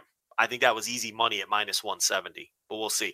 You know, my bookie had odds on who Tony Khan's mystery man was going to be tonight. I saw that. Yeah. Um. They pulled it down earlier today, but it was up all week. And I'm curious because now don't tell me anything. Okay. But but then word came out that there might be two mystery people on the show. And I'm curious if my bookie is going to pay that out if there were two people, mystery people on the show, and they were both among those choices. Right. So I know at the time Keith Lee was the favorite. He was like plus 110. Um, but they had Will Ospreay, Jay White, Johnny Gargano, Athena, um, Stan uh, Lane. Sh- Sean McMahon. That's what Oh, said. Sean McMahon. Okay. Th- but they think they did they think they couldn't call him Shane, or that was just an error that I think it was a typo. It Yeah. said Sean McMahon, and it was he was like plus twenty five hundred or something. But uh, but they pulled that down too. So if you do have a my bookie account, or if you sign up for one, always check that wrestling tab because there's there's always all kinds of wrestling shit. Um, And you guys are pretty close to smart money. If you're a listener to the flagship podcast, you're pretty I smart. mean. Yeah, you're pretty smart. yeah, like I've I've won a lot of wrestling bets on pay per view matches. Like I remember I won on uh, Moxley versus Kojima. Like if you're a wrestling fan, you know that there was zero percent chance Kojima was winning that match. So I just put my whole bankroll on Moxley, and shockingly, Rich, I still sat there and sweated it out. Like You gotta. Yeah, you never know. like when you have that much money on it, it's like, oh god, would Tony Khan do do something crazy here? You know what I mean? But then it's like, all right, there's the fucking what is whatever he calls the DDT. He calls it different things in different companies. Whatever he calls the fucking gimmick. What does he calls DDT in in AEW? Ah, the Death Rider. Or something. No, that's a New Japan. Paradigm Shift. Paradigm. Shift. Death Rider's Japan. Yeah, yeah. I only know the Death Rider because it's a cool name. So And then there's Paradigm Shift, and then what did he call it in WWE? Fucking uh, I'm dumb. I'm sure. I don't, I don't remember. Maybe it was the Paradigm Shift. we are not the moves guys. No, we're not the moves guys. I know Death Rider, and that's all I'm going to know. So at least I got one out of it. But uh, nice plug for the uh, NFL Intelligentsia as well. Flagshippatreon.com. You and uh, Jesse previewing uh, the Super Bowl, where you get uh, Joe's very bizarre way that he watches the Super Bowl, not just this year, but every year. Uh, You think that's bizarre? well. I mean, for some people, would- they would consider it bizarre. Um, Yeah. I don't I necessarily mean- think so. I mean, I, I've done that for many times. If I don't get an invite, I'm like, cool, I'll just watch it my—I don't care. So I mean, I would. I, okay, I would go to a Super Bowl party if the Rams weren't in the game. yeah. Like, oh, okay, okay. I see. But if the Rams are in the oh, game, Oh God, no, no. If it's your team, forget that. I'm No. not watching with casuals. Are you kidding? They're going to say dumb things and piss me off. especially and- the Super Bowl, man. There's a, I have a family member that invites us to Super, and I don't even care that much about football. You know what I mean? But like, I go and like most of the people there have like zero clue, and they're like knitting as the Super Bowl is going on and stuff. And like, yeah, it's a rough one. with like super uber casuals. It's tough. Like. If a bunch of my friends invited me over, yeah, I'll go to their house and watch whatever. But like uber casuals, that's tough. They're talking the whole time. They're, you know, if you really want to watch the football game, which uh, clearly you do with you know your team in it. Like you can't you can't go with casuals who are like, oh, turn the commercial. Oh, is that a Doritos commercial? They're talking about the commercials. Oh, like, shut the fuck up. I don't care. I don't care. They're like, oh, I think the Budweiser commercial was better than the Doritos commercial. Shut up. Like, or just making uninformed comments about right. your team while they're playing. and you don't you don't have the time to correct them. There's no time for that. You know. No, and it- no, it would just be irritating. So I can't. I, oh, are- are they a terrible passing team or what? And it's like you haven't watched the game all year. Stop talking. right. Please. You're you're, You're pissing me off. I, I couldn't imagine. So no, it, it, that'll be a solo endeavor on Sunday. for sure. But, uh, NFL Intellig- uh, Intelligentsia, five dollar tier, flagship Patreon. We went two and a half hours the other. Damn. Well, yeah, there's a lot to talk about Super Bowl, man. And broke reviewed- down the conference championship Yeah. games, and then we previewed the Super Bowl. And then, of course, because it's me, we did like an hour on fucking off-topic bullshit. We we we we, we broke down Bob Ryan's teeth. So there's a little teaser. Ooh, Bob Ryan. I into that. I've interviewed Bob Ryan before, so I, we brought that up. We I knew you were going to name. hopefully you were nice. Hopefully you were nice to my man Bob Ryan. Uh, we just said how he's got gnarly teeth, but at that age, who cares? Yeah, Like, right. He's Bob Ryan. Who you- gives a shit? Yeah. Why would you go to the dentist at that age? Like, who No. gives a shit? Like, you know what I mean? Like, you lived your life. Yeah, he's earned fuck that. He's, ear- he's earned that for sure. I don't want to go to the dentist now, let alone when I'm 80. It's it's a horrible experience. So you know, I, I can't blame him for having his fucking. You know, his teeth. He has the teeth of like remember. uh Remember uh Doink's fucking midgets at the Survivor Series. Dan- Pink and Stink? Yes. Remember that one with the fucking pointy yellow teeth? Like, look at that Oh yeah, teeth. which I think that was. Stink I think it was Pink or- Stink, but I don't remember which two one. in the stink, one in the pink, or whatever the fuck his name was. Yeah, I think it was Stink that had the terrible teeth. terrible teeth. That's like Bob Ryan's teeth at this stage. He look, looks like fucking stink or whatever whatever clown that yeah, was. I forget which one it was, but yeah, it was. It was I, th- I think Stink was the one. Were those the same guys that Lawler used as his fucking little midget kings running around? Um, the other Survivor Series? I bet they were. I think a few of them were. I don't know that all of them were. Not Dink, obviously, because that's Tiger. yeah, that's Tiger Tiger Jackson, who rules, by the way. Tiger Jackson's awesome. But um as far as minis go, he's he's pretty damn good. Um He was a, he was the yeah very prominent one for recently sure. recently appeared on a spring break not that long ago. So uh, Did he really? Oh yeah, Break. he did. Yeah, he was Yeah. biting asses and everything. Mhm. You know. Yeah, I remember that. I think one of them was Tell we don't have a lot of topics left. No, yeah, one of them was Little Louie. That was Queasy. I've been able to find Yeah, that out. I'm, I'm desperately. I know these are the ones I know off the top of my head, and I'm desperately trying to figure out who these other men were. Okay, um, Cheesy. We do not know who Cheesy was. Queasy was. I just said that right. Oh, Little Louie, and we don't know who Sleazy were uh, was either. That must have been the one with the teeth. Yeah, so that was the royal family versus the clowns are us. Oh, so, So could they couldn't they couldn't faced each other. Yeah, they couldn't faced Yeah. each other. That's a dumb mistake. But uh, Pink Um, was a man called Mighty Doom, also known as Pink. All right. And then Wink was Bad Boy Buck, Let me see if I can pull up the teeth on either one of these. also known as Tadpole. Boy- You can't. I just checked. I, Oh, there's no bad boy buck. nah. Ah, man. I'm giving it a shot anyway. Go for it. Yeah. I got a 1999. Oh, I match. think it's I think it's this man. uh, No, dude, it's it's it's definitely. Oh no, they, these are some decent looking teeth.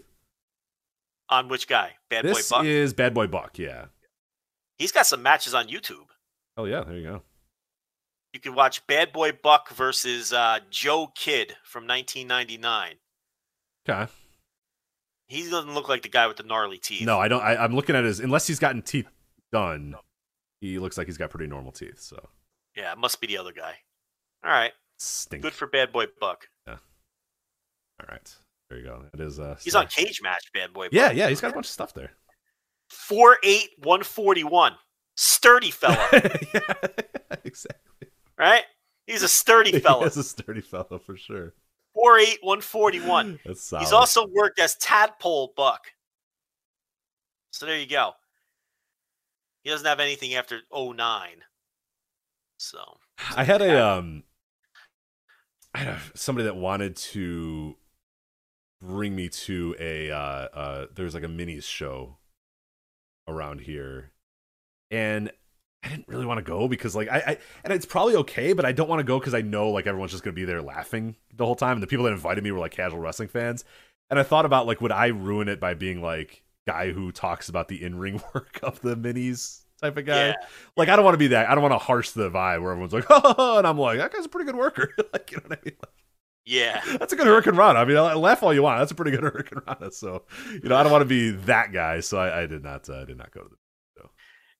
Did you know this? Did you know that uh, following that Survivor Series, they did Pink and Wink versus Cheesy and Queasy around the loop? Whoa, really? Huh? Yeah. How Why? about that? I- mean, yeah, they went on the road with that tag match. I I guess Cheesy got left out and the. It, they didn't bring Cheesy. It was uh, Pink and Wink versus Queasy and Sleazy. So so they didn't book Cheesy, and obviously Dink was getting booked with Doink. So for some reason they didn't like Cheesy. They went with uh, Queasy and Sleazy, and they faced Pink and Wink on the loop following that Survivor Series. I had no idea they took those guys on the road, at least for one tour. Wow, Yeah. So in Sacramento, was it the opener? No, they worked in the middle of the card. They worked right before Diesel Bob Backlund for the title. Interesting. And you know what? I'm looking at these cards. No doink, no dink. That's unbelievable. Wow. They took Pink and Wink versus Queasy and Sleazy on the on road. the road uh, while. Doink and Dink had the week had like the month off. Isn't that weird? That is Like, weird. Yeah, they weren't like really accomplished wrestlers either, so that's kind of strange. Whereas, you know, it's, you you understand Do- Doink and Dink at that time. You know, yeah, they're they're, you know, Dink is a, is a long time mini. You know, wrestled all over the world, and, and Doink at that time was I think Apollo, right? Wasn't that Ray Apollo? Um, at that At point, that time, I don't know who it was, but whoever it was, it was yeah. I think it was I mean, Apollo. but yeah, it's kind of crazy that yeah, those guys got the, the month off and. Dink, uh, stink and pink and wink and tink and all yeah are, are wrestling all over the loop. So good for them. How about this show in the Meadowlands? Aldo Montoya versus Steven Dunn. Henry O. Godwinn versus Bob Holly. Pink and Wink versus Cheesy and Queasy. Duke the Dumpster Droese versus Timothy Well. Wow. Bull Nakano versus Alundra Blaze. Diesel versus Jeff Jarrett. Undertaker versus Tatanka. Ugh. Oh, yeah. Oh, Bret Hart versus Owen Hart. Okay. Oh, go. thank God. I was like, man. Yeah. And we also had Lex Luger and the British Bulldog versus Bam Bam and King Kong. Oh, a little allied. Yeah, a little allied powers. If Bret Hart and Owen Hart wasn't on that show. yeah, show, what a brutal show that is. but at least you Holy could see Bull. Nakano, I guess. Yeah, yeah, yeah. What a horrible show. Oh my god. Yeah, things got kind of rough there in uh, 94, 95. So Yeah. Let's see if Nassau got the same show. Yup, same lineup. same lineup. it's so egregious too. Like imagine it. like cuz thankfully there weren't like super fans like there are today, like as much. So there probably was nobody that went to both. But like today, I was just gonna say that there was definitely people who went to both. you Like think? I don't think so. I think that's like your newsletter readers in the New York area, I think they did. Oh yeah. to I've been WWF 1994 house shows. Yes, Rich, I've been deep diving uh, message boards for Joe Vember to remember, like old archived, not even message boards. What the uh, like news groups? Yeah, like, like new, yeah, like news groups on uh, internet news groups and whatnot. Yeah. You'd be stunned what I'm unearthing. In fact, you could find out uh, by uh, subscribing to voiceofwrestling.com slash Patreon, $5 tier, November to remember. Because I'm going to work a lot of that into the shows coming up. But uh, yeah, man, there, there, I guarantee you there are people who went to both of those shows and then wrote into Meltzer and Keller to complain that they got the same show. Timothy Well versus who? Yeah. There's one show here where it was Wink versus Cheesy. So somebody needed the night off and they went with a singles match. God, just take it off the show. Nobody needs it. Wink versus Cheesy. the big a main event in any building, including uh, the Nassau Coliseum, apparently. So, Yeah. um, man, wow. All right, let's uh, we'll, we'll get some retro stuff. If you're if you're into retro wrestling, you're gonna get that at the end of the show here. Uh, but we'll, we'll we'll take a brief break here uh, to go over Dragon Gate. Triple H's favorite promotion, the late Triple H's favorite promotion, Dragon's Gate. Uh, he, Yes. I think he tweeted the other day, though, right? Uh, yeah. From well, it was like the most generic. Like, let me see what it was. know. Um, They went to a play. oh, he went to he went to Hamilton and said, "Absolutely awesome show with so much talent." Yes, Three exclamation points. So allegedly. allegedly, yes. Why is there no Mark pick with the Yeah, cast? I know exactly. Why is there no pick with his lovely wife with his I arm know. around her? Yeah, Very mysterious. awesome show. Yeah. who sees Hamilton now? Like who just saw Hamilton? I guess he's been busy. He's been busy the past few years. He's got some time to really uh He got nothing to do now. but probably probably watching his Dragon's Gate and watching his Hamilton. So good for him. But uh Isn't Hamilton still crushing it though? Oh Like, yeah, for sure. Yeah, I, I I'm sure. I, like again, there. If any human hasn't seen Hamilton yet, they've now you're probably in like people watching it their fifth, sixth, seventh, eighth time. You know what I mean? Like the people that Yeah, were yeah. gonna see it are probably going back and seeing it again now because it's been so long that they. Some of those shows run like dec- like Cats ran for like thirty years. Oh yeah, yeah, yeah, So, you yeah. know, Great if you can get that for sure. There's always Because new people coming to town. There's always new people visiting and and and whatnot. Or yeah, like I said, people that saw it four years ago and said, "Fuck it, let's go see Hamilton again." Yeah, yeah. Like you, you, you grew up in Chicago, but growing up in New Jersey, we would get commercials for Broadway shows because you know we lived right there, and we got all New York stations. That Cats commercial, and they never updated the commercials. It's the so same we were one. getting, Yeah, well, we got a cat. We, don't worry, we had a Cats performance here that that played for a long time too. yeah, but it was like they ran the same. They ran the Cats commercial from 1982 until like 1997, like the same. Like there's no way it was even the same cast anymore, but they were running the same commercial for fucking Cats and all these other shows. So I don't know, but yeah, I, I would have been more comfortable with accepting that Triple H saw that show if he took a picture or something. Yeah, him all do- him dressed up, Stephanie in Yeah. her in her in her best, you know, all there watching Broadway, you know, hanging out, you know, getting a, that would have been great, but we didn't get that. Yeah. But uh Dragon's Gate, a lot of stuff going on in his promotion here. Uh we have a new unit, Joe. RED is no more. Out with RED, in with Z Brats. Ugh. Are you into Z Brats? I mean, I've been watching the Dragon Gate as we've been doing this show, and I'm right now currently watching the Kai versus uh not FK- FKA. Cyberkong. Yeah, no, what no the longer- fuck is his name now? Yoshida. Yeah, yeah. Um, so I'm wrapping up my uh, catch up here. Uh, Z-Brats, yeah, I don't know. Um, their colors are are yellow and and black, so I like the color scheme. Uh, who who are the members? Am I going to get spoiled on some? It's okay. Oh no no no no no! I think all the members were established at the beginning. It's it's pretty much the same as RED. There's no Um, angle after this title No, match. uh, eh, no, you're not. Nothing that's gonna. I'm not gonna spoil anything that, that's gonna okay, okay, here. but there is an angle because let me just say this: there's no chance on earth I'd watch a Kai versus Yoshida. so hope there better be an angle. uh, stick with it. Stick with it. You'll, you'll, okay. yeah. But I mean, yeah, you could probably, if you want to, you could turn it off. It's up to Um, you. You got it going anyway. Just just let it run. Just let it run. Yeah, I'm gonna let it run. It's almost over. So Yeah, who are uh, the? Uh, Uh, Z-Brats is Hyo, uh, SB Kento, BB Hulk, Diamante, Kai, and Shun Skywalker. So Shun Skywalker, obviously the big part of, of the new Z-Brats, uh, and that's why RED uh, no more because Shun Skywalker is in there. A few other guys we'll talk about have left. So it's it's it's a lot of the RED guys plus Shun Skywalker. They are now the Z Brats. So Yeah, because Masquerade is no more. Masquerade at the at the show is is no more because uh, Doi is rounding up the troops for one of his new units uh, as well. I don't know if we have an official name for that unit yet, but so far it's Kota Minoura who on that show that you're watching this this the Korakuen from this week uh, accepted yeah. Doi's offer. Doi and Kaito Ishida is in Doi's new unit uh, as They're well. Still building it. Still yes, building. and Jason Lee, who is Minoura's partner, not all the way into it yet. He has, yeah. he has watched his Dragon's Gate tapes and goes, I'm not shaking that motherfucker's hand. Are you kidding me? Yeah. Doi's yeah. turning on me for sure. Screw you. I'm not joining your unit, bro. Like, so uh, yeah. so far he is unaffiliated. La Estrella also unaffiliated uh, right now. So big We're unit. in the middle of the shakeups. Still. Yeah. So a bunch of shakeups going on here. Uh, uh, Dragon Dia and Yoshioka, uh, unaffiliated as well. Um, and they're gonna team together now in the future. So the the used to be Dragon Dia and and and, and you know whatever, and they're gonna be you know teaming now. Um, yeah, Dragon Dia came back in on one of the um, last month's shows without the mask. He's got a skateboard like he's Cora Jade, and um, he is fucking collecting belts. He beat SB Kento on that show when he came back as the big surprise, and then the next night in Korakuen Dragon Dia and Yoshioka won the Twin Gate titles yep. too. So big push for him when he returns unmasked. He wins belts on back to back nights.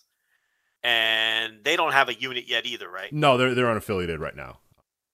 So a lot of this still has to shake out. Now, what I love is Shun Skywalker is still wearing the masquerade shit. Yes, like which he, which Ho Ho Lun pointed out. He goes, "Why is he still wearing purple if he's in Red?" And then then he came out later and he's still wearing purple with the Z-Brats. And and Ho Ho Lun's like, "Why is he still wearing purple?" So I'm gonna tell you why. Yeah, because it's but it's crazy. That's why. Yeah, and it's it's it works in the story. It's not him being lazy. It's not Dragon Gate saying, "Ah, sorry, pal, we didn't make you new pants yet."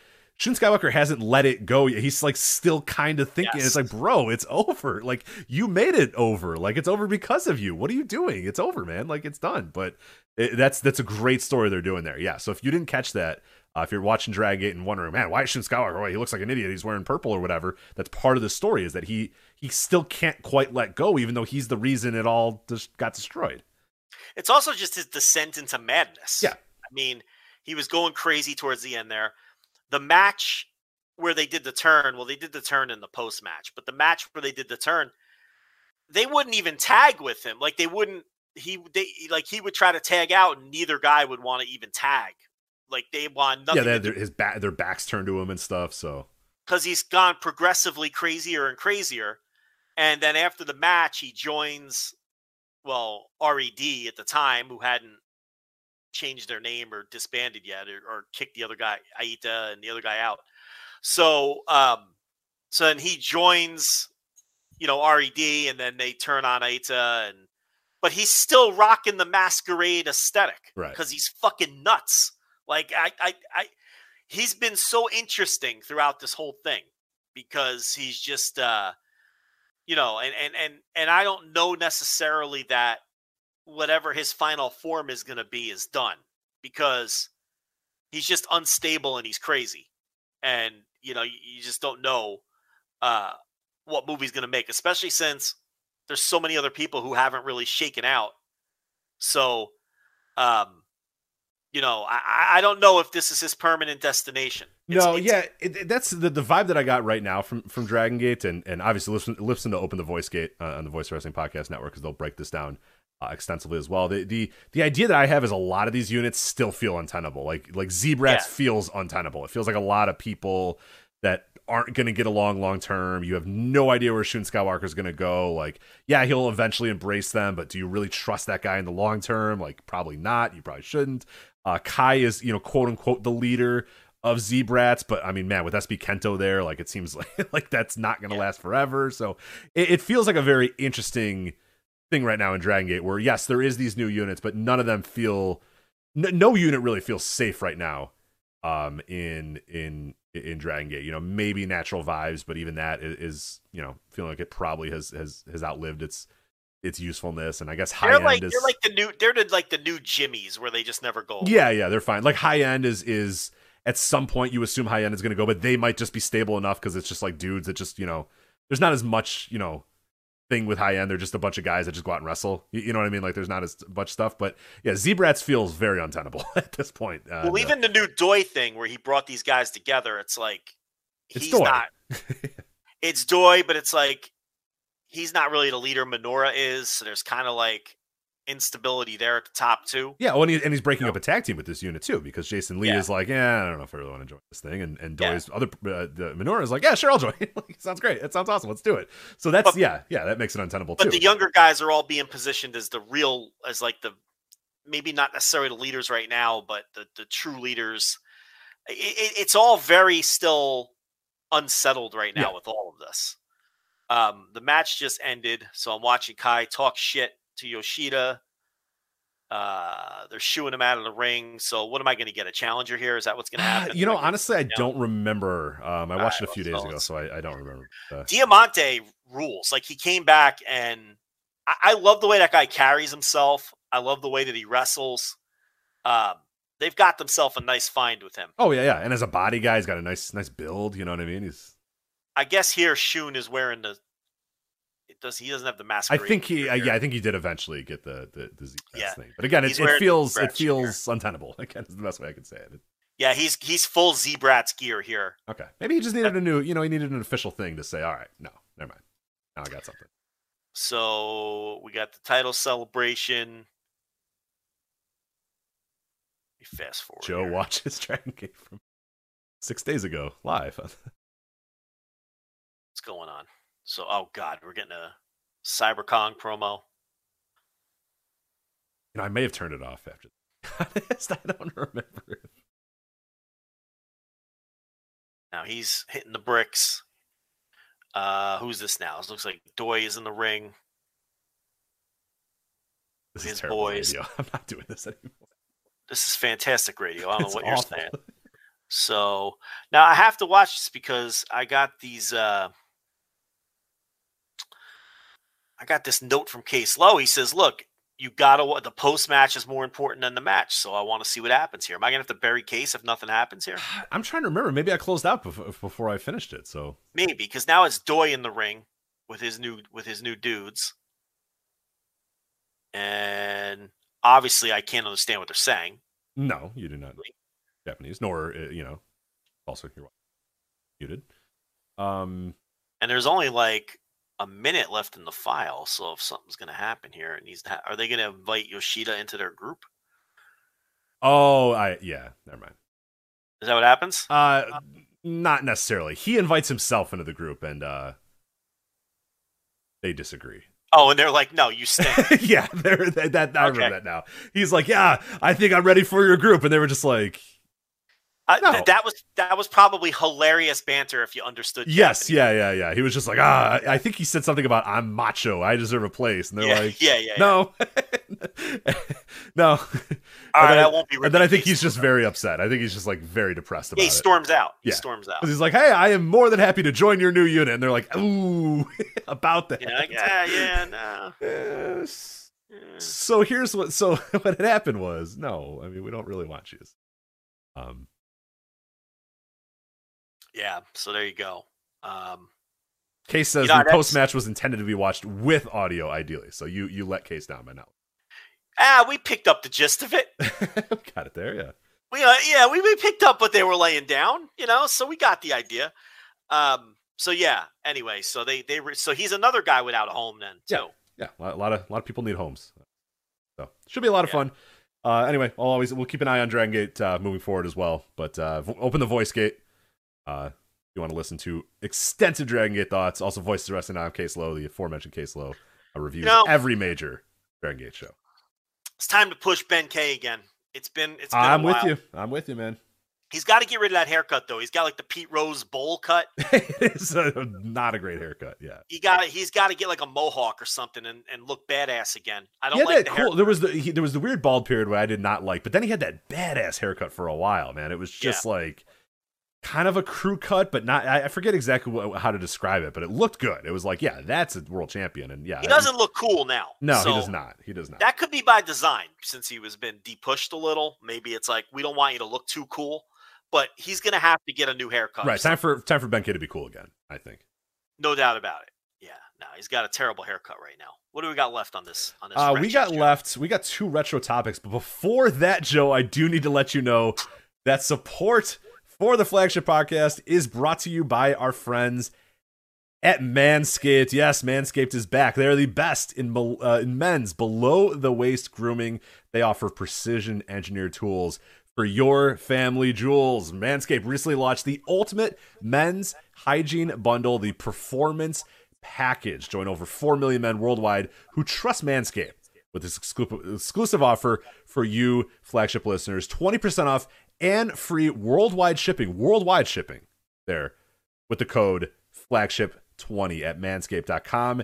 If my math is correct, because they said 4 million men, all that sort of stuff, that's 8 million balls, Joe, that have been shaved by Manscaped. The Performance Package 4.0, and it's an absolute game changer. You get the Lawnmower 4.0 trimmer, a brand new lawnmower from the folks at Manscaped. The Weed Whacker ear and nose hair trimmer. And let me tell you, Joe, when that thing arrived, I opened that box up. I went, okay, new trimmer, the the ball deodorant. We'll talk about that in a sec. I saw that ear, nose, and hair trimmer.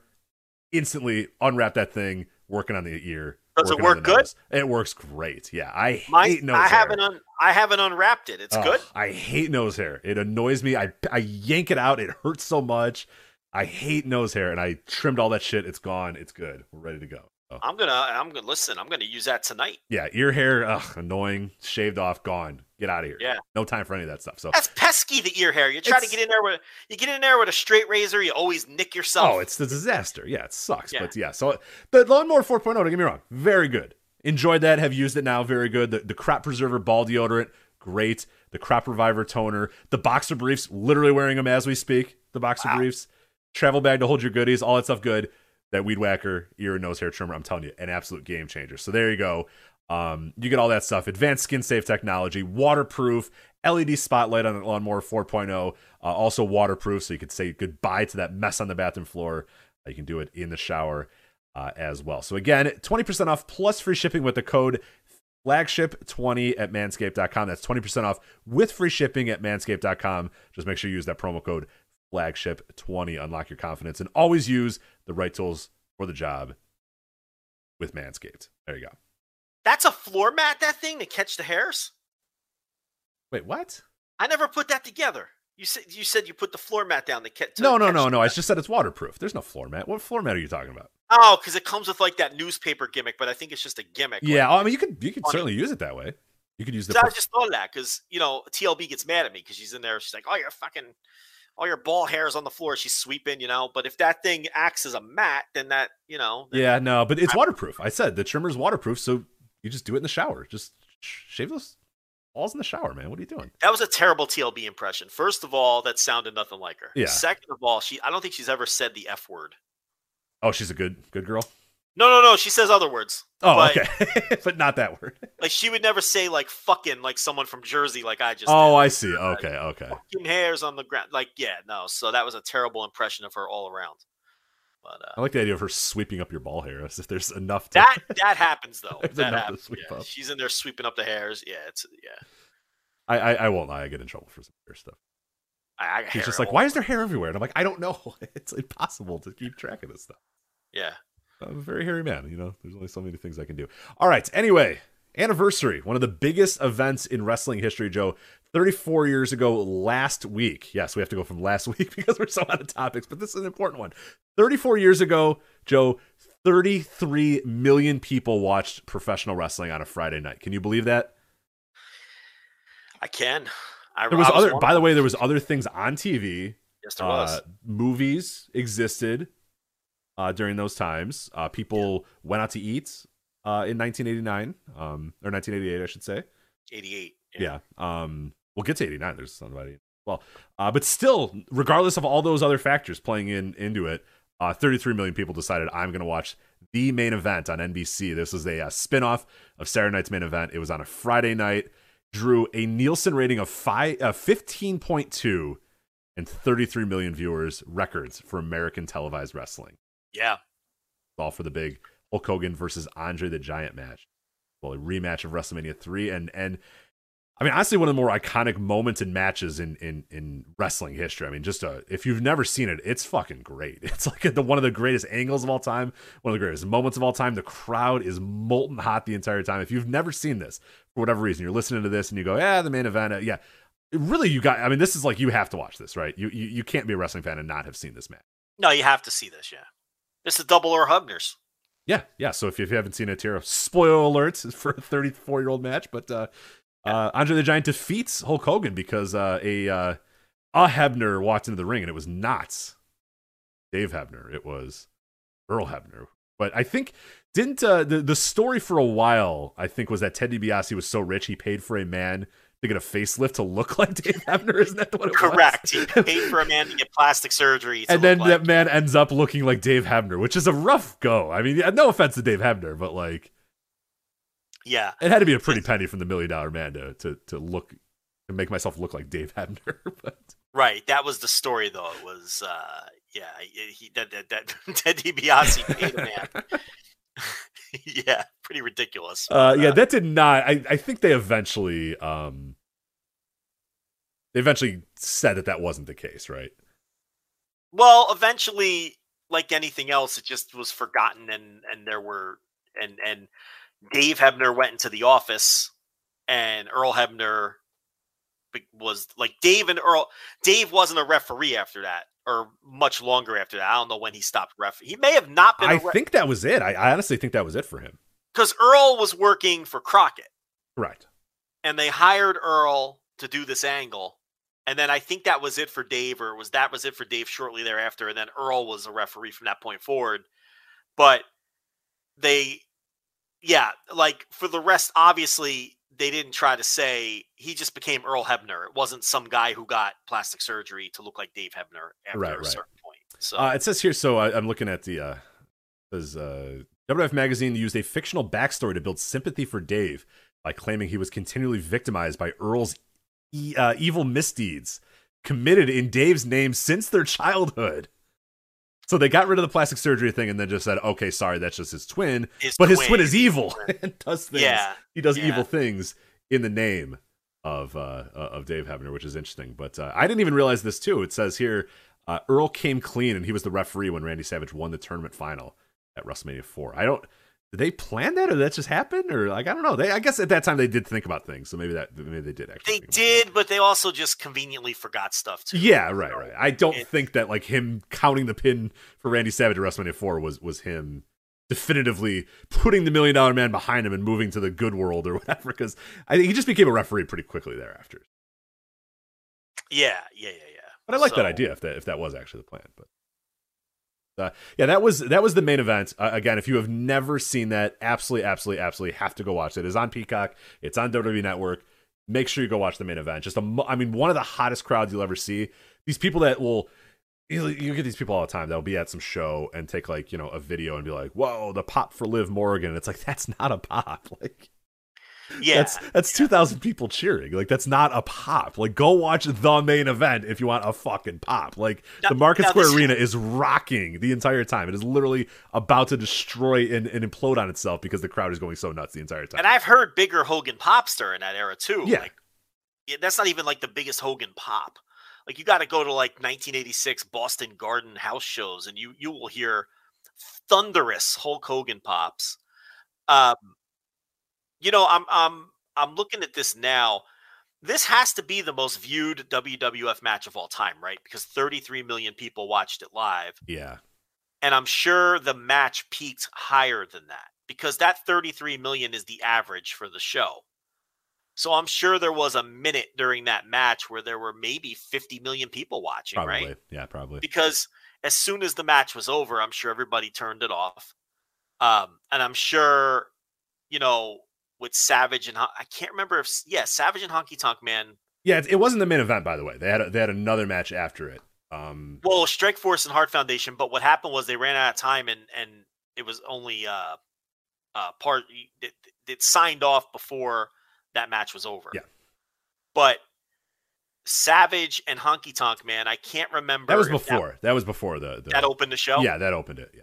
Okay, so I'm sure that that match was well below the 33 million, and it built up to I'm sure Andre Hogan peaked way higher than 33 million. Do you see what I'm saying? Yeah, and then oh, the for sure. for the so that without question would have to be the most viewed WWF match of all time because then you toss in the people who have watched it over the years.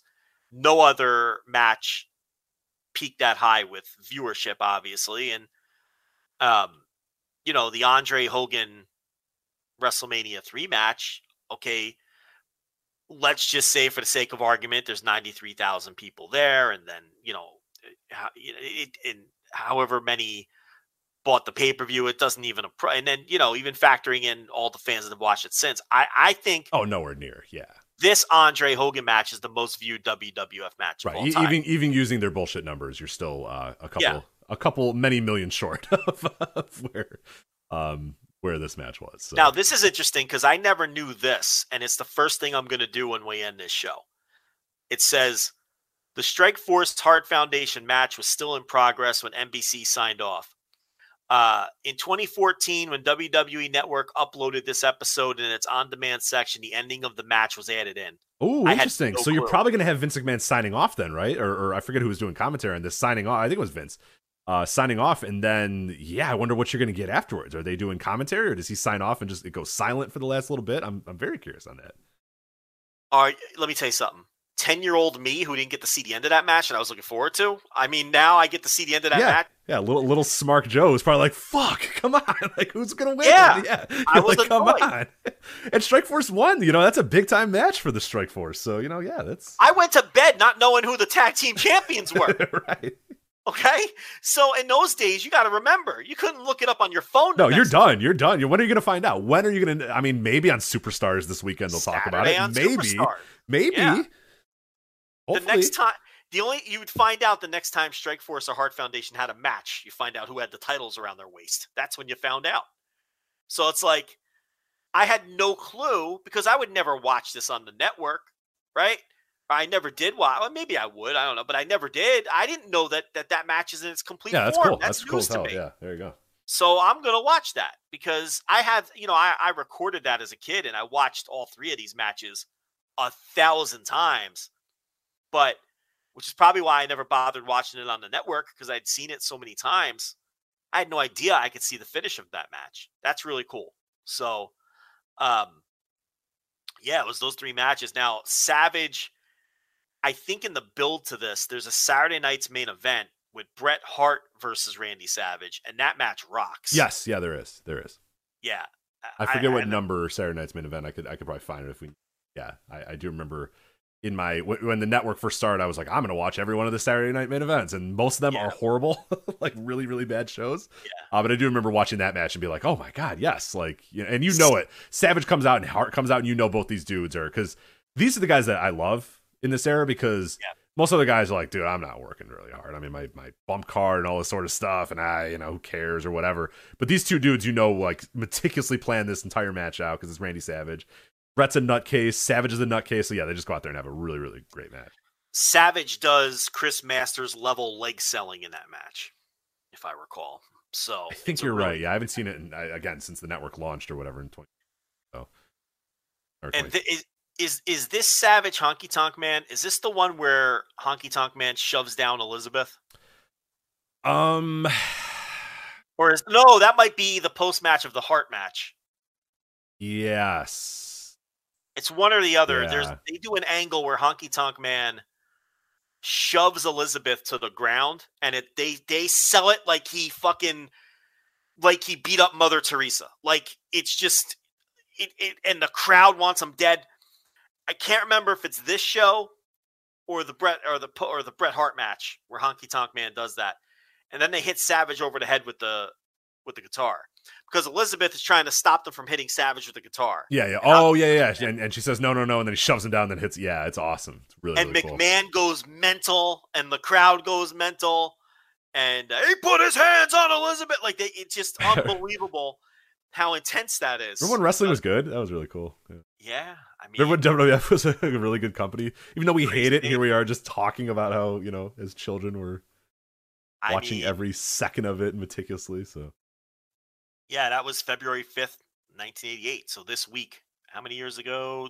34. Yeah, 34 years ago. And actually, this, this it works a little bit as well because last week is the anniversary of the main event two, uh, which a measly 19.9 million people watched. Ah, Uh, Total bomb. Yeah, an absolute bomb. The mega powers explode. That was, uh, of course, the uh, "You've Got Wandering Eyes." you know, the great Against the great Twin Towers. here. Yeah, against the Twin Towers. You also get Hulk Hogan fucking up live on TV and saying, "Give me the Tizime" because he's a fucking carny. So- Yeah. I love him doing. Car- if you've never seen, if you've never seen the clip, it's it's Hogan Yeah. back there with Miss Elizabeth, and he's like, he's just like sitting there, and he's like, uh, "Tell me the Tizime, brother." And, there, and then someone just goes like, or like you can't hear what the guy says, Yeah, and all of a sudden Hogan goes, "No, don't let her die." It's the best. I don't know why she was dying. He's like, "Don't let her die." you know, just Give me the Tizime. you fucking carny. Why are you why are you why are you speaking carny in 1989? What are you doing? Because he's Hulk Hogan. Yeah, I guess that answers the question. Give me the. It's yeah, if you've never seen the clip of the main event two unedited, it is I don't think I've seen that. the live. Oh, you've never seen the live broadcast? Oh my god, you will die! It is the best thing ever. It is the best. Give me the Tizime. So good. There's no reason to use Carney in that situation. no, no, so good. oh, it's phenomenal.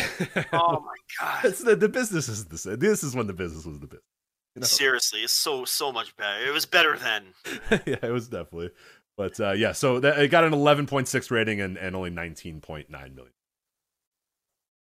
I was fascinated by this earlier. I don't think there's an anniversary to this. Well, I guess at some point there'll be an anniversary to this. But uh, the main event three, Yeah.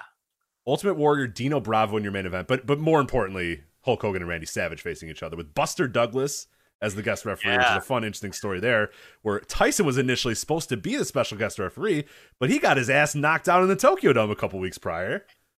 Yeah, John Longo still owes me five dollars for that because Uh-oh. he bet me he bet me in fourth grade that I, that Mike Tyson wouldn't lose his title within five years, and I took that bet, and he never paid me to this What day. an asshole. And I'm going to New Jersey in March, and let me tell you, I'm going to look him up because he owed me five dollars. Ding dong.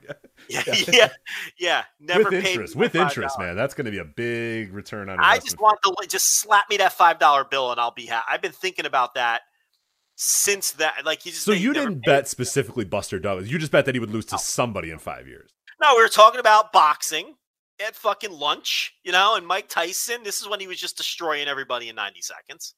And I don't know how it came up, but he but uh, he said he, you know, that he's going to hold the title for however many years. And I'm like, I bet he loses it within five years. And he said, I'll take that bet. And we bet, and we shook on it and everything, and bet five dollars on that. And uh, yeah, he never paid me because he lost it like two years later.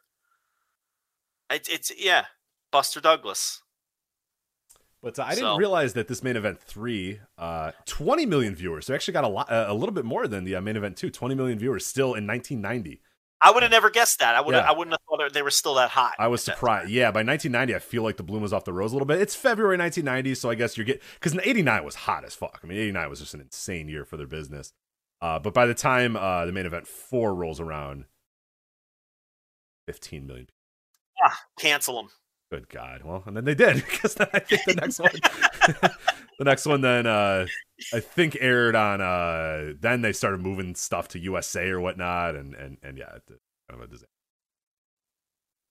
Uh, did they not air the? When, there was another one. That was the one with. Uh, yeah, one of them was on. Uh, uh, w- forget what other ones. There was one I thought that was on USA, but maybe I'm wrong. Uh, I think you know. I think they called it something different than when they did. I, I don't remember exactly. there's a main event five here that says. Yeah, I uh, guess that one was also on uh, uh, NBC. I think that was the last I one have on NBC. no recollection of. Yeah, I'm looking at this all. too. This one got 10.6 million. Oh, we're deep in like the Iraqi sympathizer thing, which nobody cared about at this time. I was um, definitely watching everything though, still, and I don't remember this. I don't think I've ever seen ever. Yeah. did not hear this program. Broadcast drew 10.6 million viewers. At the time, the worst rating any WWE program had ever done on NBC. Um, this was blamed on the exploitative Sergeant Slaughter. Yeah, I don't remember this. Yeah, I don't remember this at all. Well, when I watched the end of that Strike Force Heart Foundation match, I may as well throw this on if it's on the net. I'm sure it's on the network, Yeah, and yeah. then maybe it'll.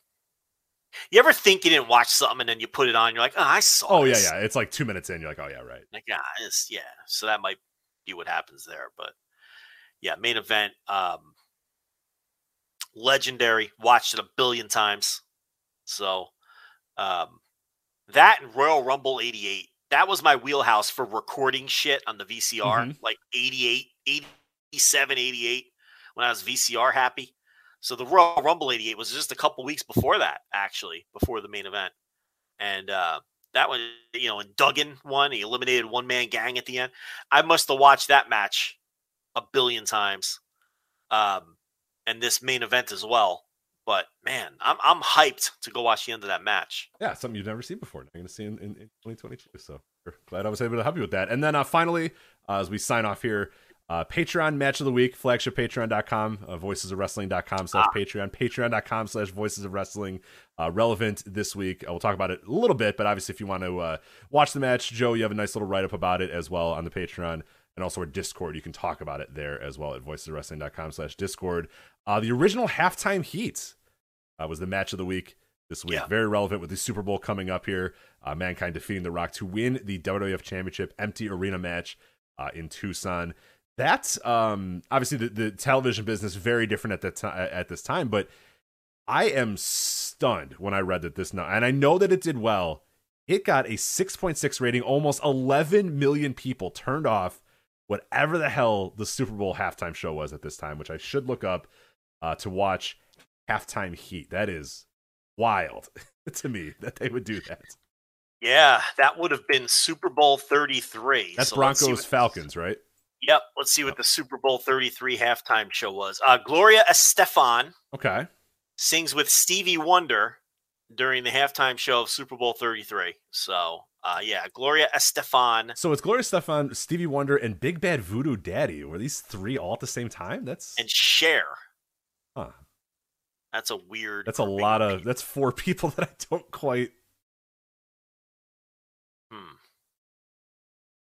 interesting. halftime show, a celebration of soul, salsa, and swing. Well, they, they did it then, I guess. okay, if that's what they were going for, all then those things. then they did that. So yeah, I think I had bad information. I don't see Cher on here anywhere. So forget Cher. okay. so just uh, Big Bad Voodoo Daddy, Stevie Wonder, and Gloria Stefan as well.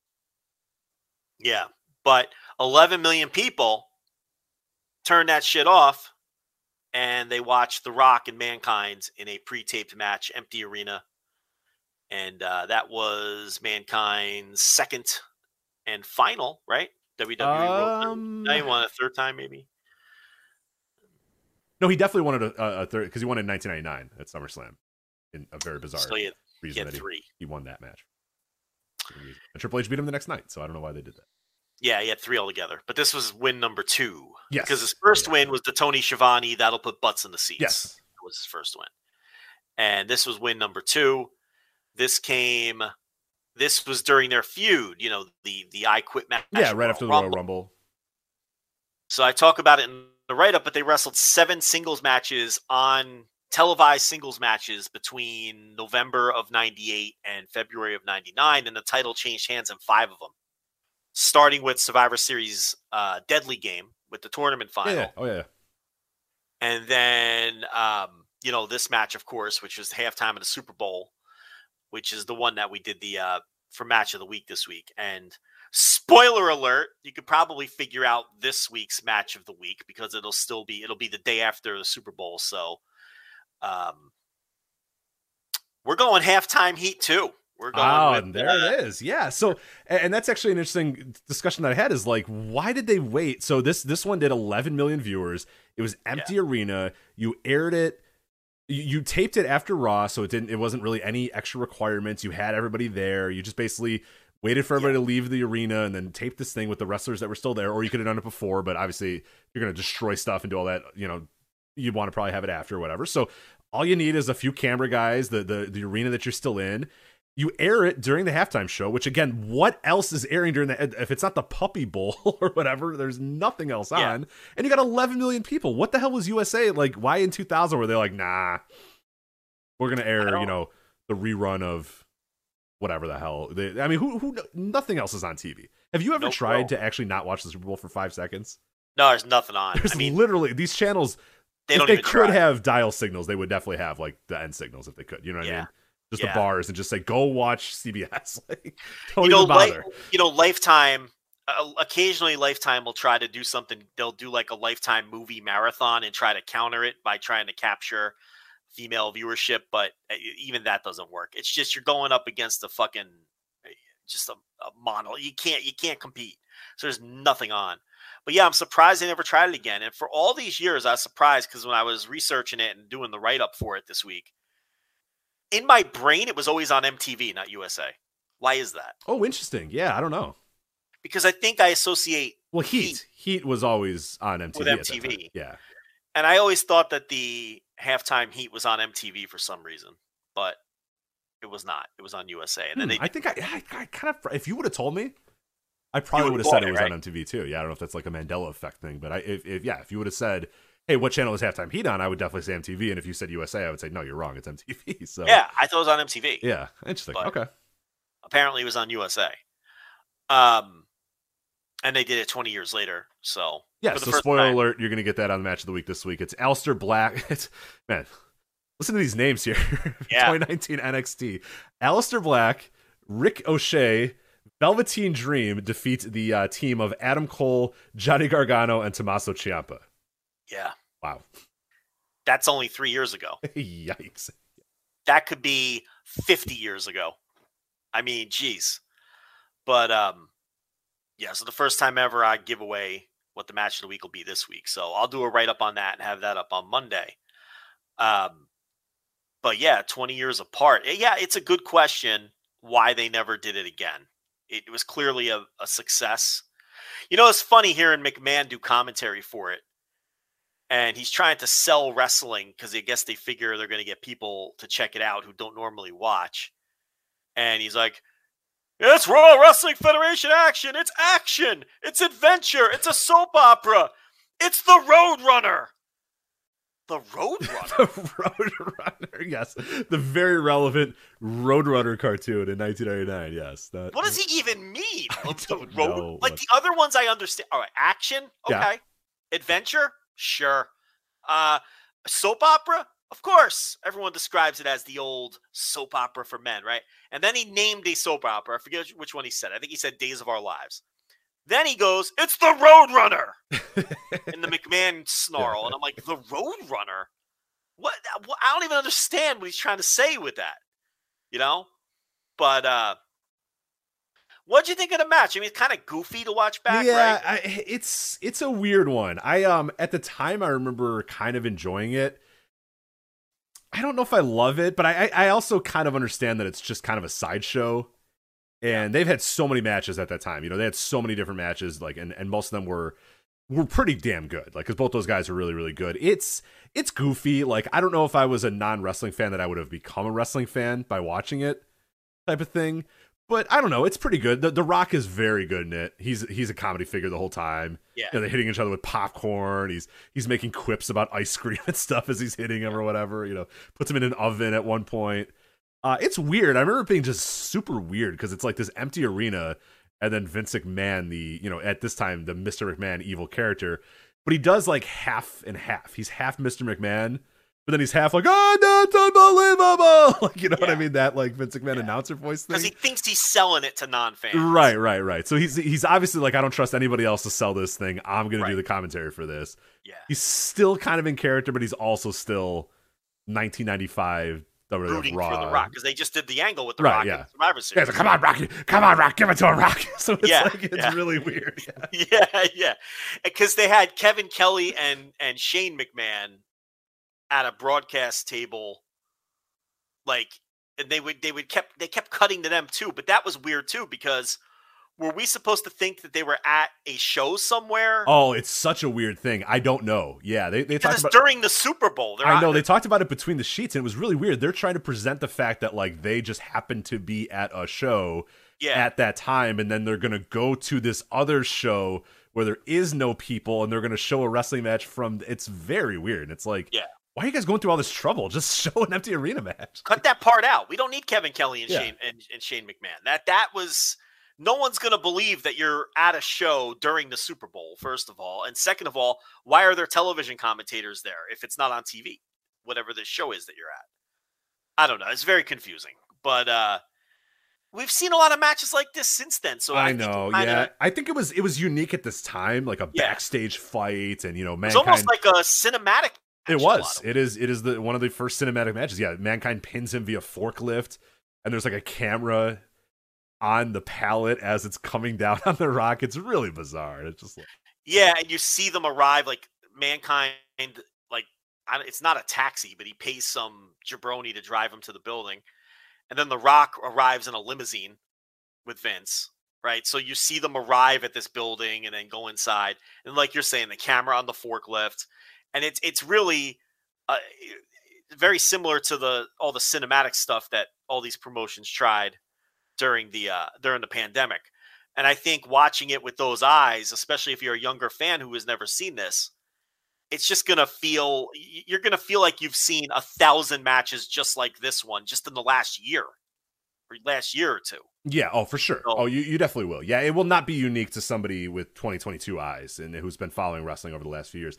It, it won't. I don't think it'll do a great job of of selling just how unique it was for a little while uh at that time. But yeah it, it it was i remember being kind of fun. I remember being pretty exciting and just different. And i, I definitely remember watching it during the halftime show. I forget where i was or watching maybe i was at home but like i was like turn this big bad voodoo daddy shit off. Let me watch some wrestling baby. Let's go. I probably Yeah. i probably was at i was probably at home i think and i probably just like went upstairs and was like fuck you. I'm gonna watch the wrestling for uh the halftime and come back down when the game starts again if I was at my parents. If I was at my friends, I probably uh, my fr- all my friends are wrestling fans. We probably would have just turned it on anyway, regardless. So Yeah. um, The uh I know we gotta wrap it up, but Rock Mankind, where do you put that in the pantheon of all time WWF feuds, both in terms of the output and the overall importance? Because it has to be super high. oh yeah, I, I would I would put it very high, uh, especially if you were watching at that time. I mean, it was it was the stamp of approval for The Rock uh, as he kind of Yep. ascended. It's how The Rock turned heel and joined the the and then the mankind thing was yeah incredible. I mean, one of my favorite moments of watching wrestling ever was him winning that title. You know, on that night where nobody Yeah. believed he was going to do it.